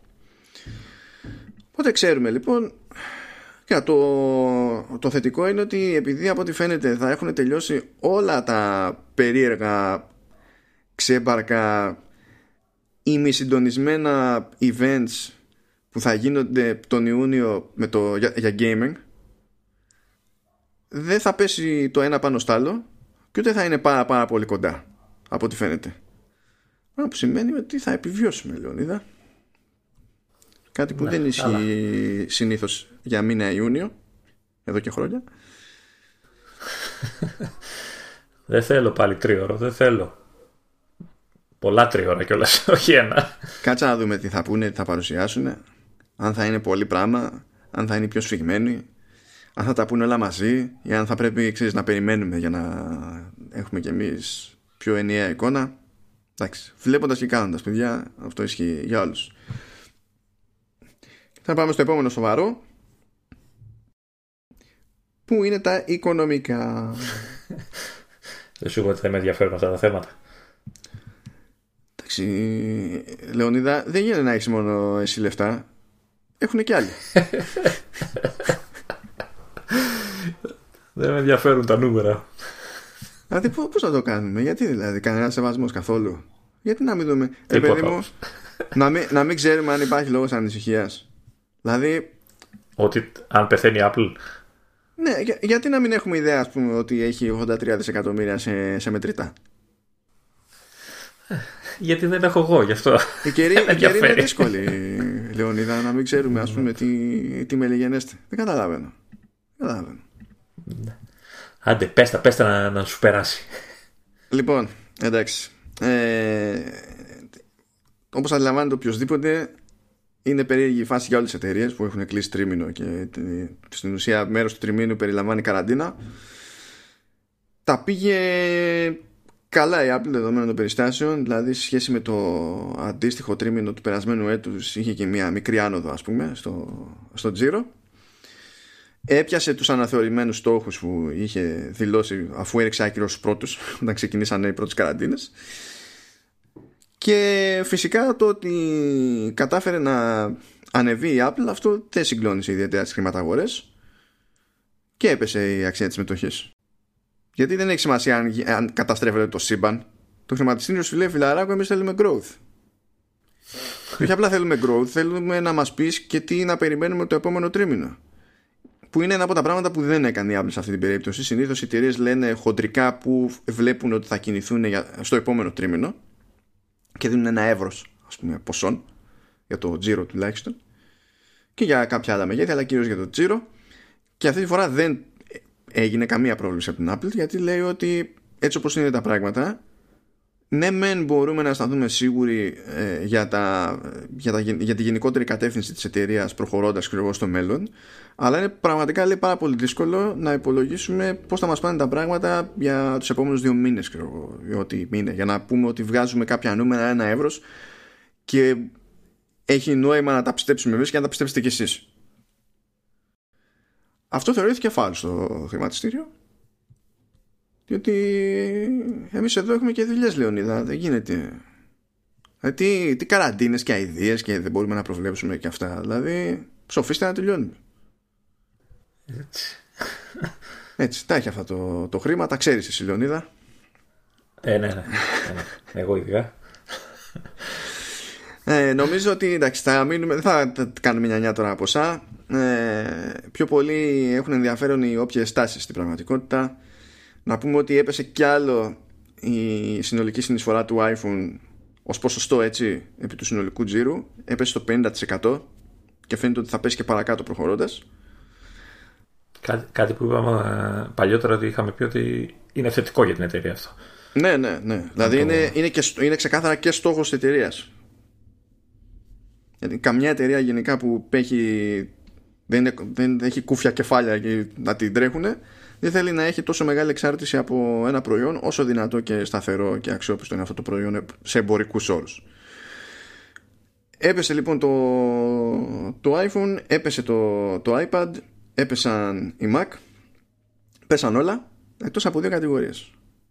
Υπηρεσίες και other. Που το other περιλαμβάνει κυρίως, δηλαδή ένα μάτσο πράγματα περιλαμβάνει, αλλά τα χοντρά είναι AirPods παντός είδους και Apple Watch. Και Watch. Και εντάξει, και κάποια προφανή αξεσουάρ, δηλαδή όσο να πεις, αυτά τα Magic Keyboard, τόσα που κάνουνε, θα επηρεάσουν κάπως και το other. Όσο να πεις. Αν και δεν είχαν προλάβει τώρα να βγουν εκεί πέρα, ξέρεις, ε, για να παίξουν ρόλο εδώ πέρα. Ε, και στην ουσία έτσι ρέφαρε η εταιρεία, γιατί είχε σχεδόν επτά τοις εκατό πτώση στο iPhone, δέκα τοις εκατό στο iPad, τρία τοις εκατό σε Mac, αλλά τα άλματα σε άλλες δύο κατηγορίες ήταν μεγάλα. Δηλαδή ε, οι υπηρεσίες ανέβηκαν δεκαεπτά τοις εκατό και η κατηγορία Other ανέβηκε είκοσι τρία τοις εκατό. Ήτανε, υποθέτω, το σανεπώνω δηλαδή. Υποθέτω οι υπηρεσίες ήταν... είναι πιο λογικό. Με τον άλλο κάθε μέσα θα στραφεί σε Apple τι βι Plus, θα στραφεί σε Apple Arcade. Ε? Ναι, ναι, ναι. Ακούγεται πιο, πιο λογικό. Τώρα τα ρολόγια για αυτά δεν ξέρω πώς το κατάφερα. Αλλά οκ. Okay. Ε, δεν ξέρω κι εγώ τώρα να σου πω στα, στα αλήθεια. Αλλά ε, πλέον επειδή κατόπιν εορτής, όταν βγήκανε τα νούμερα και τέτοια, έγινε και ένα...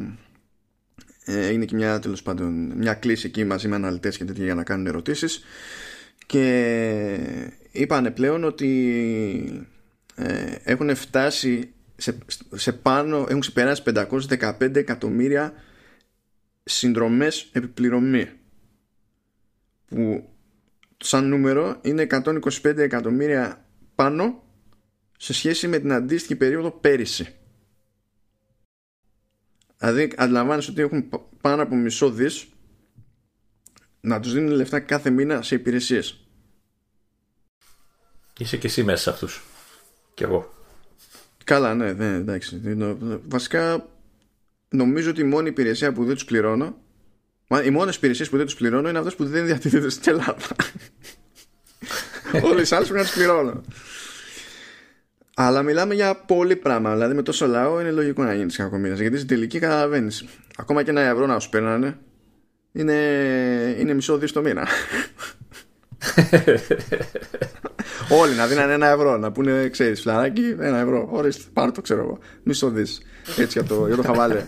Που προφανώς δεν είναι μόνο ένα ευρώ από τον καθένα, έτσι. Και μου κάνει και εντύπωση αυτό το νούμερο, διότι είπανε κιόλας ότι ανέβηκε η συνολική κατεστημένη βάση των ενεργών συσκευών.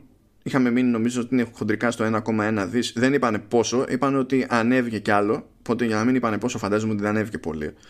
Αλλά αν πάρεις το ένα νούμερο, ξέρεις, που εντάξει, οι συσκευές αυτές δεν, δεν πηγαίνουν πακέτο με ένα χρήστη, γιατί να, και εμείς έχουμε πολλαπλές. Αλλά αν είναι να έχουμε συνδρομή, προφανώς σε μια υπηρεσία θα έχουμε μία συνδρομή. Παρότι έχουμε πολλαπλές συσκευές, έτσι. Αν πιάσεις αυτό και το συνδυάσεις με τις ενεργές συσκευές, είναι, δηλαδή πρέπει να δίνει πολύ μεγάλο ποσοστό χρηστών χρήματα σε, σε υπηρεσίες. Όταν, πολύ μεγάλο. Προφανώς δεν είναι η μισή. Έτσι, γιατί είναι και πολλαπλές υπηρεσίες. Και εγώ πληρώνω πολλαπλές υπηρεσίες. Μία συνδρομή ανά είδος υπηρεσίας, αλλά τέλος πάντων είναι πολλαπλές. Αλλά δεν είναι, ξέρω εγώ, περίπτωση, ξέρεις, εντάξει, πληρώνει ένα πέντε με δέκα τοις εκατό των χρηστών. Σίγουρα είναι παραπάνω αυτό το πράγμα. Και λέει ότι θέλουν να φτάσουν σε εξακόσια εκατομμύρια συνδρομές ε, πριν κλείσει το ημερολογιακό δύο χιλιάδες είκοσι. Οκ. Okay. Για το Apple Watch που είπες, λέει ότι το εβδομήντα πέντε τοις εκατό, λέει, όσων αγόρασαν Apple Watch αυτή την περίοδο σε, όλο, σε όλες τις αγορές ε, παίρνανε για πρώτη φορά Apple Watch. Με τη λογική ότι τι, θα τους σώσει λόγω κορονοϊού, θα, θα ανοιχνεύει πράγματα διάφορα. Δεν ξέρω τι να σου πω, πραγματικά δεν έχω ιδέα. Το να αγοράσουν AirPods, γιατί είμαστε όλοι κλεισμένοι μέσα, θέλω noise cancelling, να μην σας ακούω για να ακούω αυτό που θέλω, το, ακούω, το φαντάζομαι πιο φυσιολογικό. Για το Apple Watch δεν καταλαβαίνω. Ειδικά από τη στιγμή που τη βγάζουν όλοι μέσα τόσο καιρό, ας πούμε, έτσι. Ναι, μπορεί να γυμνάζονται στο σπίτι, ρε παιδί μου, και να κρατάει. Εντάξει, τι να πω. Εντάξει. Α, ένα Άντως, σχόλιο. Ε, ναι, πες. Ε, ε, για τις συνδρομές που έλεγες πριν ότι θέλει να τις ανεβάσει κι άλλο μέχρι, ξέρεις, αυτό το χρόνο κτλ. Ε, ίσως αρχίσει να σκέφτεται τώρα αυτό που λέγαμε και παλιότερα. Ε, πακετάκια. Να συνδυάζει υπηρεσίες με μια συνδρομή, με μια λίγο καλύτερη τιμή. Να παίρνεις, ξέρω εγώ, δύο υπηρεσίες ή τρεις, ανάλογα τι, τι θέλει. Ίσως αυτό να βοηθούσε. Εκεί λογιστικά όμως δεν ξέρω αν μετράνε ως ξεχωριστές. Αν δηλαδή το bundle μετράει ως ένα προϊόν, έτσι και το κάνει αυτό και γυρίσουμε όλοι σε bundles, μπορεί να δίνουμε, σου λέω εγώ, πες ότι δίνουμε τα ίδια λεφτά. Αλλά λογιστικά να πέσει ο αριθμός των, των συνδρομών. Ναι, σωστό. Δεν ξέρω πώς θα το υπολόγιζαν. Δεν έχω ιδέα πώς θα το υπολόγιζαν τώρα σε τέτοιες περιπτώσεις, αλλά τέλος πάντων. Ε, κάτι που είπε σε κάποια φάση ο Κουκ είναι ότι με βάση αυτά που έχουν προλάβει να δουν για το, το, μέσα στο μήνα Απρίλιο, που άρχισαν να ανεβαίνουν, λέει, τα, τα πράγματα πάλι, ε, φαίνεται, δηλαδή περιμένουν για το επόμενο τρίμηνο να ανεβεί η κατηγορία του iPad και του Mac, με το σκεπτικό ότι κόσμος που έμεινε μέσα και χρειάστηκε να κάνει δουλειά μέσα, είτε, χρησιμο... είτε συνειδητοποίησε ότι χρειάζεται κάποιο hardware για να κάνει τη δουλειά αναλόγως, ή μπορεί να είχε τέλος πάντων κάποιο MacBook ή να είχε κάποιο iPad, αλλά να, το χρησιμο... να μην, ξέρεις, κρεμόταν από αυτό για να κάνει δουλειά από το σπίτι, και να συνειδητοποιεί ότι τώρα δεν το καλύπτει σε ένα τέτοιο σενάριο. Οπότε μπαίνουν στη διαδικασία και αγοράζουν για να προσαρμοστούν τέλος πάντων στη νέα κατάσταση στην οποία βρίσκονται για όσο θα κρατήσει. Γιατί εντάξει, μπορεί να χαλαρώνουν λίγο τα πράγματα, αλλά δεν είναι ότι ξαφνικά γυρίζουν οι εργαζόμενες εταιρείες. Είναι πιο πολύπλοκο το, το θέμα. Οπότε περιμένουν άνοδο εκεί πέρα. Το να περιμένουν άνοδο στο iPhone είναι λίγο χλωμό. Θα, θα μου κάνει εντύπωση, γιατί λέει ότι εντάξει, η ζήτηση για το ες ι και τα λοιπά τραβάει, οκ, okay, πάρα πολύ ωραία. Αλλά πάντα όσο πηγαίνουμε προς το καλοκαίρι, δεν αγοράζει ο κόσμος όριδων iPhone, γιατί ένα μέρος της αγοράς είναι έτσι κι αλλιώς εκπαιδευμένο. Ξέρει ότι το φθινόπωρο θα έρθει άλλο, ξέρω εγώ. Ε, μόνο το, το ες ι, αυτό που είπες, τι θα, τι θα κάνει. Ε, ναι, που και αυτό επειδή είναι το φθηνότερο, δηλαδή πρέπει να πουλέσει πάρα πάρα πολύ για να επηρεάσει το τζίρο, ξέρεις, αισθητά προς οποιαδήποτε κατεύθυνση, ας πούμε. Ή να πουλήσει πάρα πολύ λίγο, δεν ξέρω εγώ. Τι να πω. Ναι, αυτό δεν, ενώ έχουμε πάρα πολλά νούμερα εδώ πέρα, δεν νομίζω ότι έχει νόημα να κάνουμε και άλλα πράγματα νιάνια. Ευτυχώς. ε, πάντα προσπαθώ στα οικονομικά να ξεχωρίζω αυτά που έχουν λίγο ζουμί προχωρώντας, μωρέ. Αλλιώς οι αριθμοί οι ίδιοι, εντάξει. τριακόσια εκατομμύρια εδώ, τριακόσια εκατομμύρια εκεί, καταλαβαίνεις. Εμείς δεν είμαστε... Έλα, μωρέ, τα ρέστα τώρα, τα κέρματα τώρα. Τέτοια ποσά έχουμε δει μόνο τέτοιος γεωκτήμονες στο, στο Fable, ως, ξέρω εγώ, τύπου.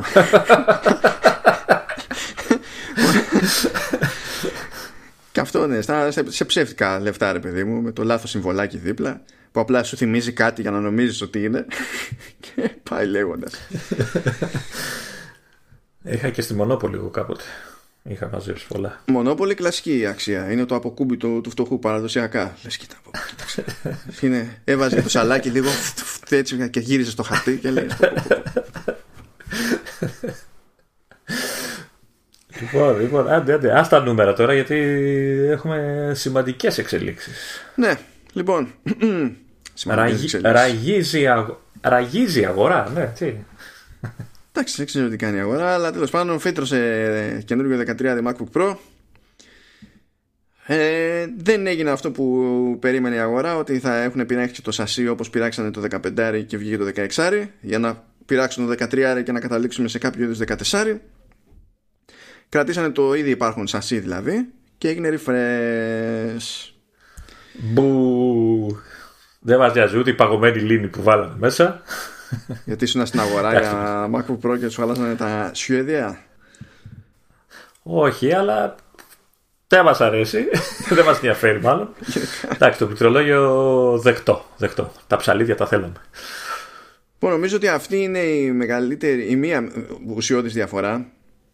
Ότι ε, άλλαξε τα πληκτρολόγια. Αυτοί που περιμένανε, αυτοί που περιμένανε οι περισσότεροι, έτσι, ελπίζανε. Ναι, εντάξει, οι περισσότεροι τουλάχιστον από αυτούς που παρακολουθούν το όλο θέμα. Γιατί τώρα μην μη γελιόμαστε, έτσι, ο, ο μέσος χρήστης ε, δεν είμαι σίγουρος ότι αντιλαμβάνεται την όλη φάση. Όπως δεν είμαι σίγουρος ότι θα αντιληφθεί και άμεσα, ξέρεις, ότι άλλαξε το πληκτρολόγιο και ότι αυτό σημαίνει το, το α, το β, το γ. Αλλά μια μερίδα ξεκάθαρα ξέρει, ρε παιδί μου, και αυτή η μερίδα είναι που πίεζε και τόσο καιρό. Νομίζω ότι αυτός είναι και ένας λόγος που ήταν τόσο απλό αυτό το refresh κατά μία έννοια, γιατί φαίνεται να έγινε πιο πολύ για να πούνε ότι ξεμπερδέψαμε με τα πληκτρολόγια, γιατί ήταν το μόνο που τους είχε μείνει με, με butterfly, για να, για να μην μας λένε. Και μετά προχωράμε, ξέρω εγώ, αναλόγως. Αυτή είναι η μία ουσιώδης αλλαγή που έγινε. Η άλλη ουσιώδης αλλαγή είναι ότι σε όλα τα επίπεδα τιμών, ε, ασχέτως λοιπόν τεχνικών χαρακτηριστικών, διπλασιάζονται οι αποθηκευτικοί χώροι στις έτοιμες συνθέσεις. Δεν λέμε τώρα για τα build to order, που έτσι κι αλλιώς εκεί υπήρχε ένα ευρώ άλλο. Οπότε ό,τι ξεκινούσε με εκατόν είκοσι οκτώ γίγα ξεκινάει με διακόσια πενήντα έξι, ό,τι προηγουμένως ήταν στη χ τιμή, ξέρω εγώ, με διακόσια πενήντα έξι πηγαίνει πεντακόσια δώδεκα, ό,τι ήταν πεντακόσια δώδεκα πηγαίνει ένα τέρα κτλ. Και για build to order υπάρχει επιλογή για τέσσερα τέρα. Όμως παίζεις ένα μπέρδεμα, διότι σου λέει νέο δεκατριάρι MacBook Pro, ναι, διπλασιασμός του αποθηκευτικού χώρου, ε, ναι, άλλαξε το πληκτρολόγιο, αλλά υπάρχει διαχωρισμός και μέσα στο γκρουπάκι με τα δεκατριάρια. Σιγά μην δεν υπήρχε. Ναι, και εκεί είναι το μπερδεουέ της υπόθεσης. Υπήρχε έτσι κι αλλιώς. Αν θυμάστε τα παλιά τα χρόνια, υπήρχε ένα δεκατριάρι MacBook Pro χωρίς touch bar, ναι, που υποτίθεται θυμάμαι. Ότι θα ήταν ε, ο αντικαταστάτης κάποια στιγμή, τέλος πάντων, του MacBook Air. Δεν συνέβη ποτέ. Μετά έγινε ένα refresh με τα πολλά και εκείνο το μοντέλο απέκτησε και touch bar, αλλά έμεινε με δύο θύρες Thunderbolt, ενώ τα πιο ακριβά είχαν τέσσερις. Και γενικά εκείνα τα μοντέλα, για να είναι πιο φθηνά, έχουν πιο αργούς επεξεργαστές και τα λοιπά. Σε αυτά τα μοντέλα έχει γίνει η αλλαγή στο πληκτρολόγιο, έχει γίνει ο διπλασιασμός ε, του αποθηκευτικού χώρου στις έτοιμες συνθέσεις, αλλά δεν έχουν αλλάξει επεξεργαστές, είναι ίδια. Τι, τι δηλαδή φοράνε? Είναι όγδοη γενιά, ε... ό,τι είχαν και πριν, στις ίδιες συχνότητες, τα πάντα όλα. Ακρι, ακριβώς, ακριβώς όπως ήταν. Και τα μοντέλα που έτσι κι αλλιώς είχαν, δηλαδή υπήρχε διαχωριστική γραμμή, δηλαδή έβλεπες με τις τέσσερις θύρες, ξέρεις ότι ήταν τα πιο ακριβά και τα, και τα πιο ισχυρά. Εκεί, σε εκείνα τα μοντέλα, είναι που μπήκαν επεξεργαστές δέκατης γενιάς. ε, Μπήκε στάνταρ το δεκαεξάρι στη, στη RAM. Δηλαδή με το καλημέρα έχουν δεκαέξι. Και όχι απλά έχουν δεκαέξι με το καλημέρα, είναι και πιο γρήγορη μνήμη. Ενώ τα μοντέλα με τις δύο θύρες κρατάνε την ταχύτητα, τη, τη μνήμη στα οκτώ, τη βασική, που προφ, προφανώς μπορεί να βάλει κι άλλο κάποιο σε, σε build to order, και στην ταχύτητα που είχαν πριν. Υπάρχει δηλαδή και, αυτό, και αυτή η διαφορά μέσα στο, στο line-up, που θέλει λίγη εξήγηση τέλος πάντων σε τέτοιες περιπτώσεις. Άρα όσοι, όσοι πάνε για να αγοράσουν πρέπει να κοιτάνε πόσες θύρες έχει, έτσι, για να ξέρουν τι θα παίρνουν. Ναι, κάτι που στην ουσία πρέπει να κοιτάξουν και πριν, εδώ που τα λέμε. Αλλά το πιο σημαντικό είναι να μείνει στο, στο μυαλό ότι έγινε το refresh. Λέει κάποια πράγματα η Apple γενικά, γιατί λέει, ξέρω εγώ, για καλύτερη απόδοση, για διάφορα πράγματα που ισχύουν, αλλά ισχύουν κυρίως στα πιο ακριβά. Αυτά που ισχύουν γενικά έχουν να κάνουν με ες ες ντι και με το, και με το πληκτρολόγιο, που και εδώ πέρα το λέει Magic Keyboard. Έχει πλέον ένα συγκεκριμένο branding, τέλος πάντων, για τα πληκτρολόγια που έχει σε κάθε περίπτωση. Τώρα, για να μπουν αυτά τα πληκτρολόγια, βέβαια, όλα τα, τα μοντέλα έχουν γίνει μια ιδέα πιο χοντρά. Εντάξει. Okay. Είναι μικρή η διαφορά, αλλά τεχνικώς είναι μια ιδέα πιο, πιο χοντρά, ρε παιδί μου. Και σε βάρος η διαφορά είναι ακόμη πιο αστεία. Είναι τριάντα γραμμάρια, ξέρω εγώ, κάτι τέτοιο. Καλά, τριάντα γραμμάρια δεν μπαίνει κανένας χαμπάρι. Πιο εύκολα θα πάρει κάποιος το πάχος, άμα είναι, που και αυτό δύσκολα, παρά τα τριάντα γραμμάρια. Ε, και ναι, αυτό στην ουσία είναι ένα μοντέλο που έρχεται, νομίζω, δηλαδή κατά μία έννοια βγήκε για να βγει. Και γι' αυτό κιόλας, τέλος πάντων, για να βγάζει νόημα και με την τιμολογιακή πολιτική και τα λοιπά, νομίζω ότι μπήκε στη διαδικασία και διπλασίασε παντού, ξέρω εγώ, αποθηκευτικούς χώρους και τέτοια. Που ήταν μια εύκολη λύση, τέλος πάντων, για να χρυσώσει το χάπι κατά μία έννοια. Και το μόνο άλλο εξτραδάκι που μπορεί να πει κάποιος για τα πιο ακριβά μοντέλα είναι ότι επειδή έχουν δέκατη γενιάς επεξεργαστές, ε, η, τέλος πάντων, ενσωματωμένη τζι πι γιου, στην περίπτωση που δεν έχουμε μοντέλο, που στα δεκατρία δεν έχουμε discrete τζι πι γιου έτσι κι αλλιώς, ε, οι ενσωματωμένες Intel σε αυτή τη γενιά έχουν κάνει μεγάλο άλμα, ενώ η, η σι πι γιου η ίδια δεν έχει καμιά συγκλονιστική διαφορά στην απόδοση σε σχέση με το προηγούμενο μοντέλο, ας πούμε, του δεκαεννιά. Ε, η ενσωματωμένη τζι πι γιου έχει μεγάλη διαφορά και μπορεί να οδηγήσει και το, και το Pro Cinema, το Pro Display εξ τι αρ. Σύννεμα, που το θυμήθηκες. Ε, έπλεξα, τα, τα βάλα όλα μέσα. Αφού δεν είπα και στούντιο, πάλι καλά. Φαντάζεσαι Pro Cinema Studio Display εξ τι αρ δύο. Pro. Ξανά Pro, μπρος πίσω. Ναι, είναι ταπει, ταπεινό το refresh αυτό. Λογικό, βέβαια. Δεδομένου του περιστάσεων. Μου λέει ότι... ότι δεν τους βγήκε το πρόγραμμα, δεν προλάβανε τις καινούριες οθόνες λόγω καραντίνας. Δεν ξέρω, να σου πω αλήθεια. Ε, εικάζω ότι το παλεύανε, γιατί αποκλείται οι φήμες να ήταν τελείως εκτός, ότι πηγαίνανε και το δεκατέσσερα, αλλά μάλλον ή, ή δεν τους βγήκε στην παραγωγή ή ξέρω, ξέρω το άλλο που σχεδίας. Άκουσα είναι ότι είναι έτοιμα και νέα AirPods. Α, άγνωστο τώρα το για ποια AirPods απ' όλα λέμε, αλλά είναι έτοιμα, υποτίθεται, νέα AirPods. Και είναι έτοιμο και το refresh του iMac, ό,τι και αν σημαίνει αυτό πάλι. Και έχει το περιθώριο η Apple να ανακοινώσει όποτε τους γουστάρει. Τουλάχιστον ξέρεις για την ετοιμότητα, το αν έχει ποσότητες, το τι, τι ποσότητες θέλει για να πει ότι ωραία λανσάρω ή δεν ξέρω κι εγώ τι, αυτό άλλο καπέλο. Αλλά από άποψη προετοιμασίας, ας το πούμε έτσι, ρε παιδί μου, υποτίθεται ότι και αυτά είναι έτοιμα και απλά περιμένουμε. Okay. Τώρα τι περιμένουμε δεν ξέρω. Θέλει να το κάνει και ένα πακέτο τον Ιούνιο λόγω του, του conference. Θέλει να τα, να τα σπάσει. Ξέρω εγώ ό,τι είναι. Αλλά αυτό είναι το νέο MacBook Pro στις δεκατρείς της ίντσες. Καλό μηχάνημα έτσι λίγα τα κρυβά. Δεν είναι... Εντάξει, ξενερώνεις λίγο που δεν είναι τη δεκατέσσερα το η οθόνη, αλλά μου φαίνεται καλό μηχάνημα, έτσι, δυνατό. Ωραία, μια χαρά είναι, δεν είναι αυτό το θέμα. Και το άλμα στη τζι πι γιου είναι όντως μεγάλο. Δηλαδή εκεί που λέει ότι σε διάφορα πράγματα, ξέρω εγώ, είναι μέχρι και ογδόντα τοις εκατό πιο γρήγορα ενσωματωμένη τζι πι γιου. ογδόντα τοις εκατό δεν το λέει για χαβαλή, ισχύει αυτό. Είχε, σε ενσωματωμένες τζι πι γιου είχε συγκεκριμένη αρχιτεκτονική για πολλαπλές γενιές επεξεργαστών η Intel. Και κάνε χρόνια να την αλλάξει. Δηλαδή, ε, σκέψω ότι εγώ νομίζω έχω. Έχω, νομίζω ότι έχω έβδομης γενιάς ή έκτης γενιάς ε, σι πι γιου και οι ενσωματωμένες τζι πι γιου στην ουσία είχαν την ίδια αρχιτεκτονική στα χρόνια που έχουν μεσολαβήσει από το δύο χιλιάδες δεκαεπτά μέχρι τώρα, και τώρα έγινε, με αυτή τη γενιά έγινε αλλαγή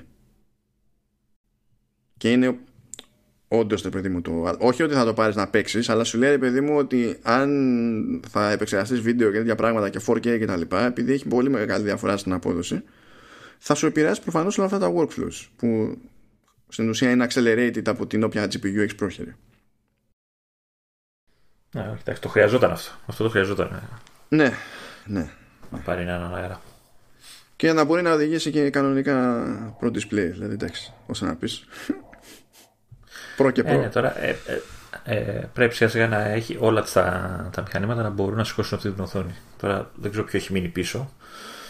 Ε, εντάξει, ο Mac μείνει μόνο με εξωτερική οθόνη, αν θυμάμαι καλά. Δεν ξέρω ποιο άλλο δεν μπορεί. Εντάξει, θα μου πεις τα, τα καινούργια τα δύο τα απλά, και αυτά δεν μπορούν. Αλλά σιγά σιγά πρέπει λίγο όσο γίνεται να την υποστηρίζουν όλο και περισσότερα μηχανήματα. Ναι, εντάξει, θα το... θα το καταφέρουμε. Κοίτα, εκεί πέρα που δεν την παίρνει να βάλει, ξέρεις, ξεχωριστή τζι πι γιου, στην ουσία κρέμεται από την Intel. Πάλι αν έβαζε ε, νεότερες γενιάς επεξεργαστές στα φθηνά, στα φθηνά, τέλος πάντων, στα πιο φθηνά MacBook Pro, τα πιο entry level, ας πούμε, ε, θα τη βόλευε για τις τιμές που διαλέγει, φαντάζομαι. Τι να σου πω τώρα. Και δεν ξέρουμε και να υπολογίσουμε και ακριβώς και τιμές από τους επεξεργαστές, γιατί είναι, είναι μοντέλα επεξεργαστών Intel που έχουν προφανή συγγένεια με άλλα της ίδιας γενιάς που μπορείς να πας και να βρεις σε άλλα μοντέλα του ανταγωνισμού και τα λοιπά, ξέρω εγώ, για τα οποία υπάρχουν τιμές χοντρικής, ξέρεις τι, τι είναι. Απλά συνήθως η Intel πειράζει λίγο τα πραγματάκια εδώ και εκεί για την Apple και έχει κάποια μοντελάκια τα οποία δεν είναι στους καταλόγους τους κανονικούς, οπότε δεν ξέρεις και ακριβώς τι παίζει από τιμή. Απλά ψάχνεις τα κοντινά, ξέρω εγώ. Αυτά που φαίνονται πιο κοντινά. Τέλος πάντων. Πάει και αυτό το, το refresh λοιπόν. Ό,τι να γίνει έγινε. Και όπως υποσχεθήκαμε. Πε, περίμενε. Πριν το πεις, ναι, να πω ότι κανονικά ένας φυσιολογικός άνθρωπος θα έκλεινε το podcast με το νέο hardware. Σωστά.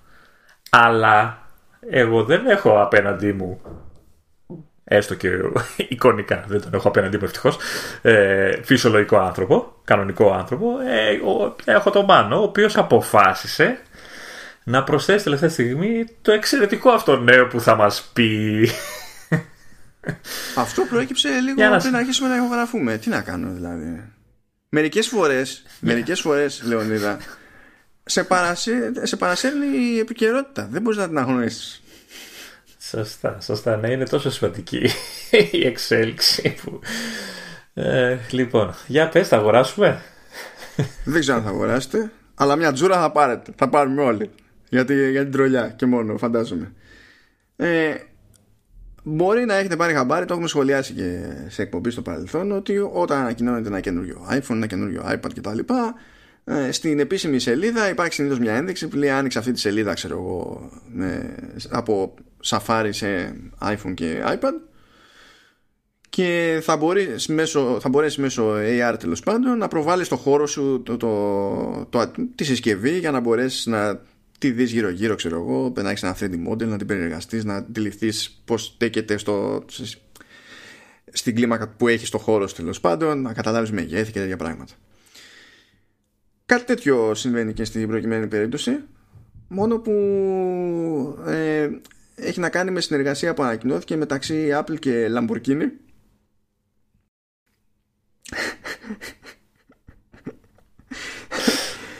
ε, νομίζω ότι είναι αδύνατο να το πω αυτό σοβαρά, αλλά τέλος πάντων. Γιατί η Lamborghini ανακοίνωσε τη, τη νέα Huracan Evo Spider. Τέλος πάντων, ναι, αρ ντάμπλιου ντι Spider, να το πούμε ολόκληρο τέλος πάντων. Και ε, μας δίνει... Rear wheel drive, δηλαδή, εννοεί. Την πισωκίνητη εννοεί. Ναι, την πισωκίνητη Huracan Evo Spider. Και σε, κατόπιν συνεργασίας υποστηρίζεται έι αρ Quick Look, ε, που ξεκινώντας με αυτό το μοντέλο και θα, θα απτουλωθεί, λέει, αυτό και στα υπόλοιπα μοντέλα της Lamborghini, γιατί δεν είμαστε όλοι το ίδιο πλούσιοι. Δηλαδή κάποιοι πρέπει να πάρουμε άλλη Lamborghini, πρέπει να συμβιβαστούμε κάποια πράγματα. Δεν, μπο, δεν μπορεί λαός και κολονάκι, έτσι δε. Ναι, εντάξει, ναι. Ε, κοίτα, όλοι κολονάκι, δηλαδή... απλά κάποιοι το επισκεπτόμαστε, κάποιοι το νιώθουμε, το... είναι... εννοούμε άλλα πράγματα, ρε παιδί μου. Κάπως έτσι. Πάντως για πρώτη φορά θα μπορέσουμε να δούμε αν ε, μια Lamborghini, και για την ώρα η συγκεκριμένη, χωράει στο σαλόνι μας. Γιατί τι, θα τη βάλουμε στο σαλόνι και τη βλέπουμε? Εγώ εύχομαι να έχει κανονικό scale, κανονικό scale, για να βγούμε στο δρόμο, εδώ στο πεζοδρόμιο, με ένα τηλέφωνο στο κενό, με ένα iPad ακόμη καλύτερα, για να είναι ακόμη πιο αστείο το, το φαινόμενο στο περαστικό, και να πηγαίνουμε γύρω γύρω μπροστά από το πεζοδρόμιο, να χαζεύουμε τη Huracan και να αναρωτιούνται οι περαστικοί τι μας έχει πιάσει και γιατί μας έχουν έξω. Να δω, ε, θα μπορούμε να την παρκάρουμε εύκολα. Πόσο μεγάλη θα είναι, να, να ξέρουμε πόσο πιάνει στον δρόμο. Ε, ναι, να μην δεις άμα χωράει στον καράζ. Δηλαδή, για φαντάσου, φαντάσου να την παραγγείλεις και να συνειδητοποιήσεις ότι δεν έχεις που να την βάλεις. Σαν το κολονάκι. Κοίτα. Άμα φανταστώ ότι, ότι θα την παραγγείλω, ή έστω ότι μπορώ να την παραγγείλω, νομίζω άμα δεν χωράει στον καράζ θα, θα φτιάξω άλλο καράζ. Ναι. θα, δεν θα, θα, θα κολλήσω σε κάτι τέτοιο. Έλα, και επειδή έχεις την άνεση που έχεις, θα φτιάξεις το άλλο το γκαράζ στη μέση του δρόμου και θα κλείσεις τον δρόμο. Τι θα σου τον αγοράσω πρώτα. Και τι θα σου κάνει. Ε, βέβαια, εννοείται. Καλά, δεν χρειάζεται καν. Αυτό μου θυμίζει ένα πραγματικό περιστατικό, αληθινή ιστορία τώρα. Ε, είχα πάει για μια δουλειά στο κέντρο και πάω στους Σόλωνος. και κάποιος είχε τη φανή ιδέα. Τώρα πεζοδρόμια σε όλους καταλαβαίνεις, δηλαδή χωράει τη μία ρόδα το πεζοδρομίο. Και είχε σκάσει τύπος με, νομίζω, με Audi, όχι του Touareg, All Road, δεν θυμάμαι, ένα από τα δύο ήτανε. Και ξεκα... φαντάστηκε ότι θα το παρκάρει πάνω στο πεζοδρόμιο. Όντως χωρέσανε οι ρόδες από τη μια μπάντα. Όλο το υπόλοιπο ήταν μέσα στη μέση και έκλεινε το δρόμο. Και το είχε κλειδώσει και φύγε. Και δεν περνούσε τίποτα από τους όλωνους. Μόνο πεζί. Αυτό είναι το σκεπτικό που χρειαζόμαστε εδώ πέρα, Λεωνίδα. Γιατί ο άλλος λέει, φιλαράκο, ξέρεις τι αμάξι έχω. Ξέρεις πόσο πάει αυτό. Ορίστε, θα το παρκάρω. Μαζί με την τιμή πηγαίνει και, πηγαίνει και ε, οικουμενικά δικαιώματα σε random parking.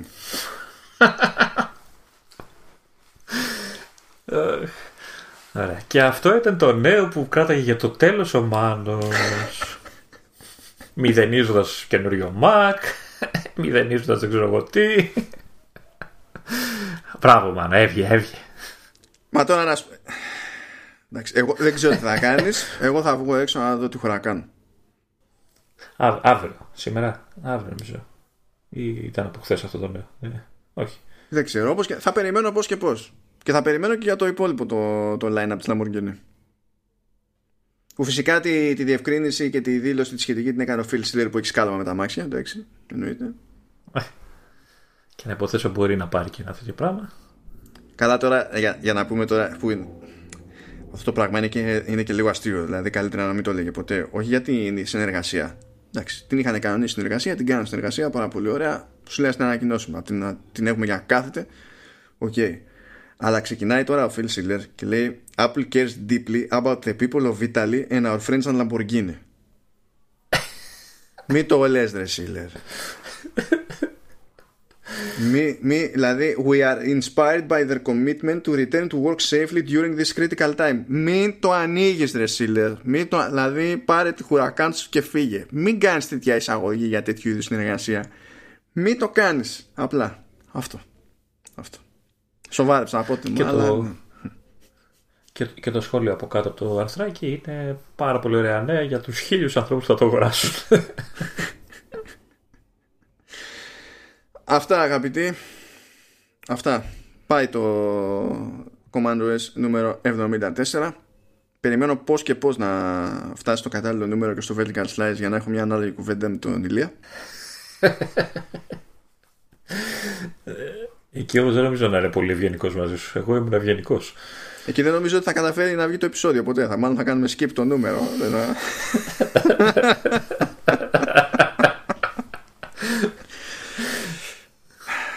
Χαίρετα το κοινό σου λοιπόν. Αλλά μην χαιρετήσεις το, το Βασίλη, γιατί θα τα μεταφέρω εγώ από κοντά. Ωραία. Λοιπόν, δεν χαιρετάω το Βασίλη. Χαιρετάω το κοινό μου μείον Βασίλη. Ε, πάω να δω τη Lamborghini που θα αγοράσω φέτος από κοντά, να δω αν χωράει στο σαλόνι μου. Πήγαινε, κάνε κάτι χρήσιμο ε... επιτέλους. Που πηγαίνεις και μου κάνεις περιπάτους απ' έξω και μετά κάθεσαι και πονάς. Άμα έχεις Lamborghini δεν θα έχεις ε... το πρόβλημα. Αυτό, αυτό. Είδες, τώρα θα πάω λοιπόν να τα φτιάξω όλα. ε, Ραντεβού την άλλη εβδομάδα. Έτσι. Ναι, κανονικά. Γεια σας. Κλείσε εσύ όπως πάντα, έτσι με τον εφάνταστο και χαρούμενο τρόπο που κλείνεις κάθε επεισόδιο. Ε, τώρα το χάλασες και μόνο που πες χαρούμενο. Τέλος πάντων. Γεια.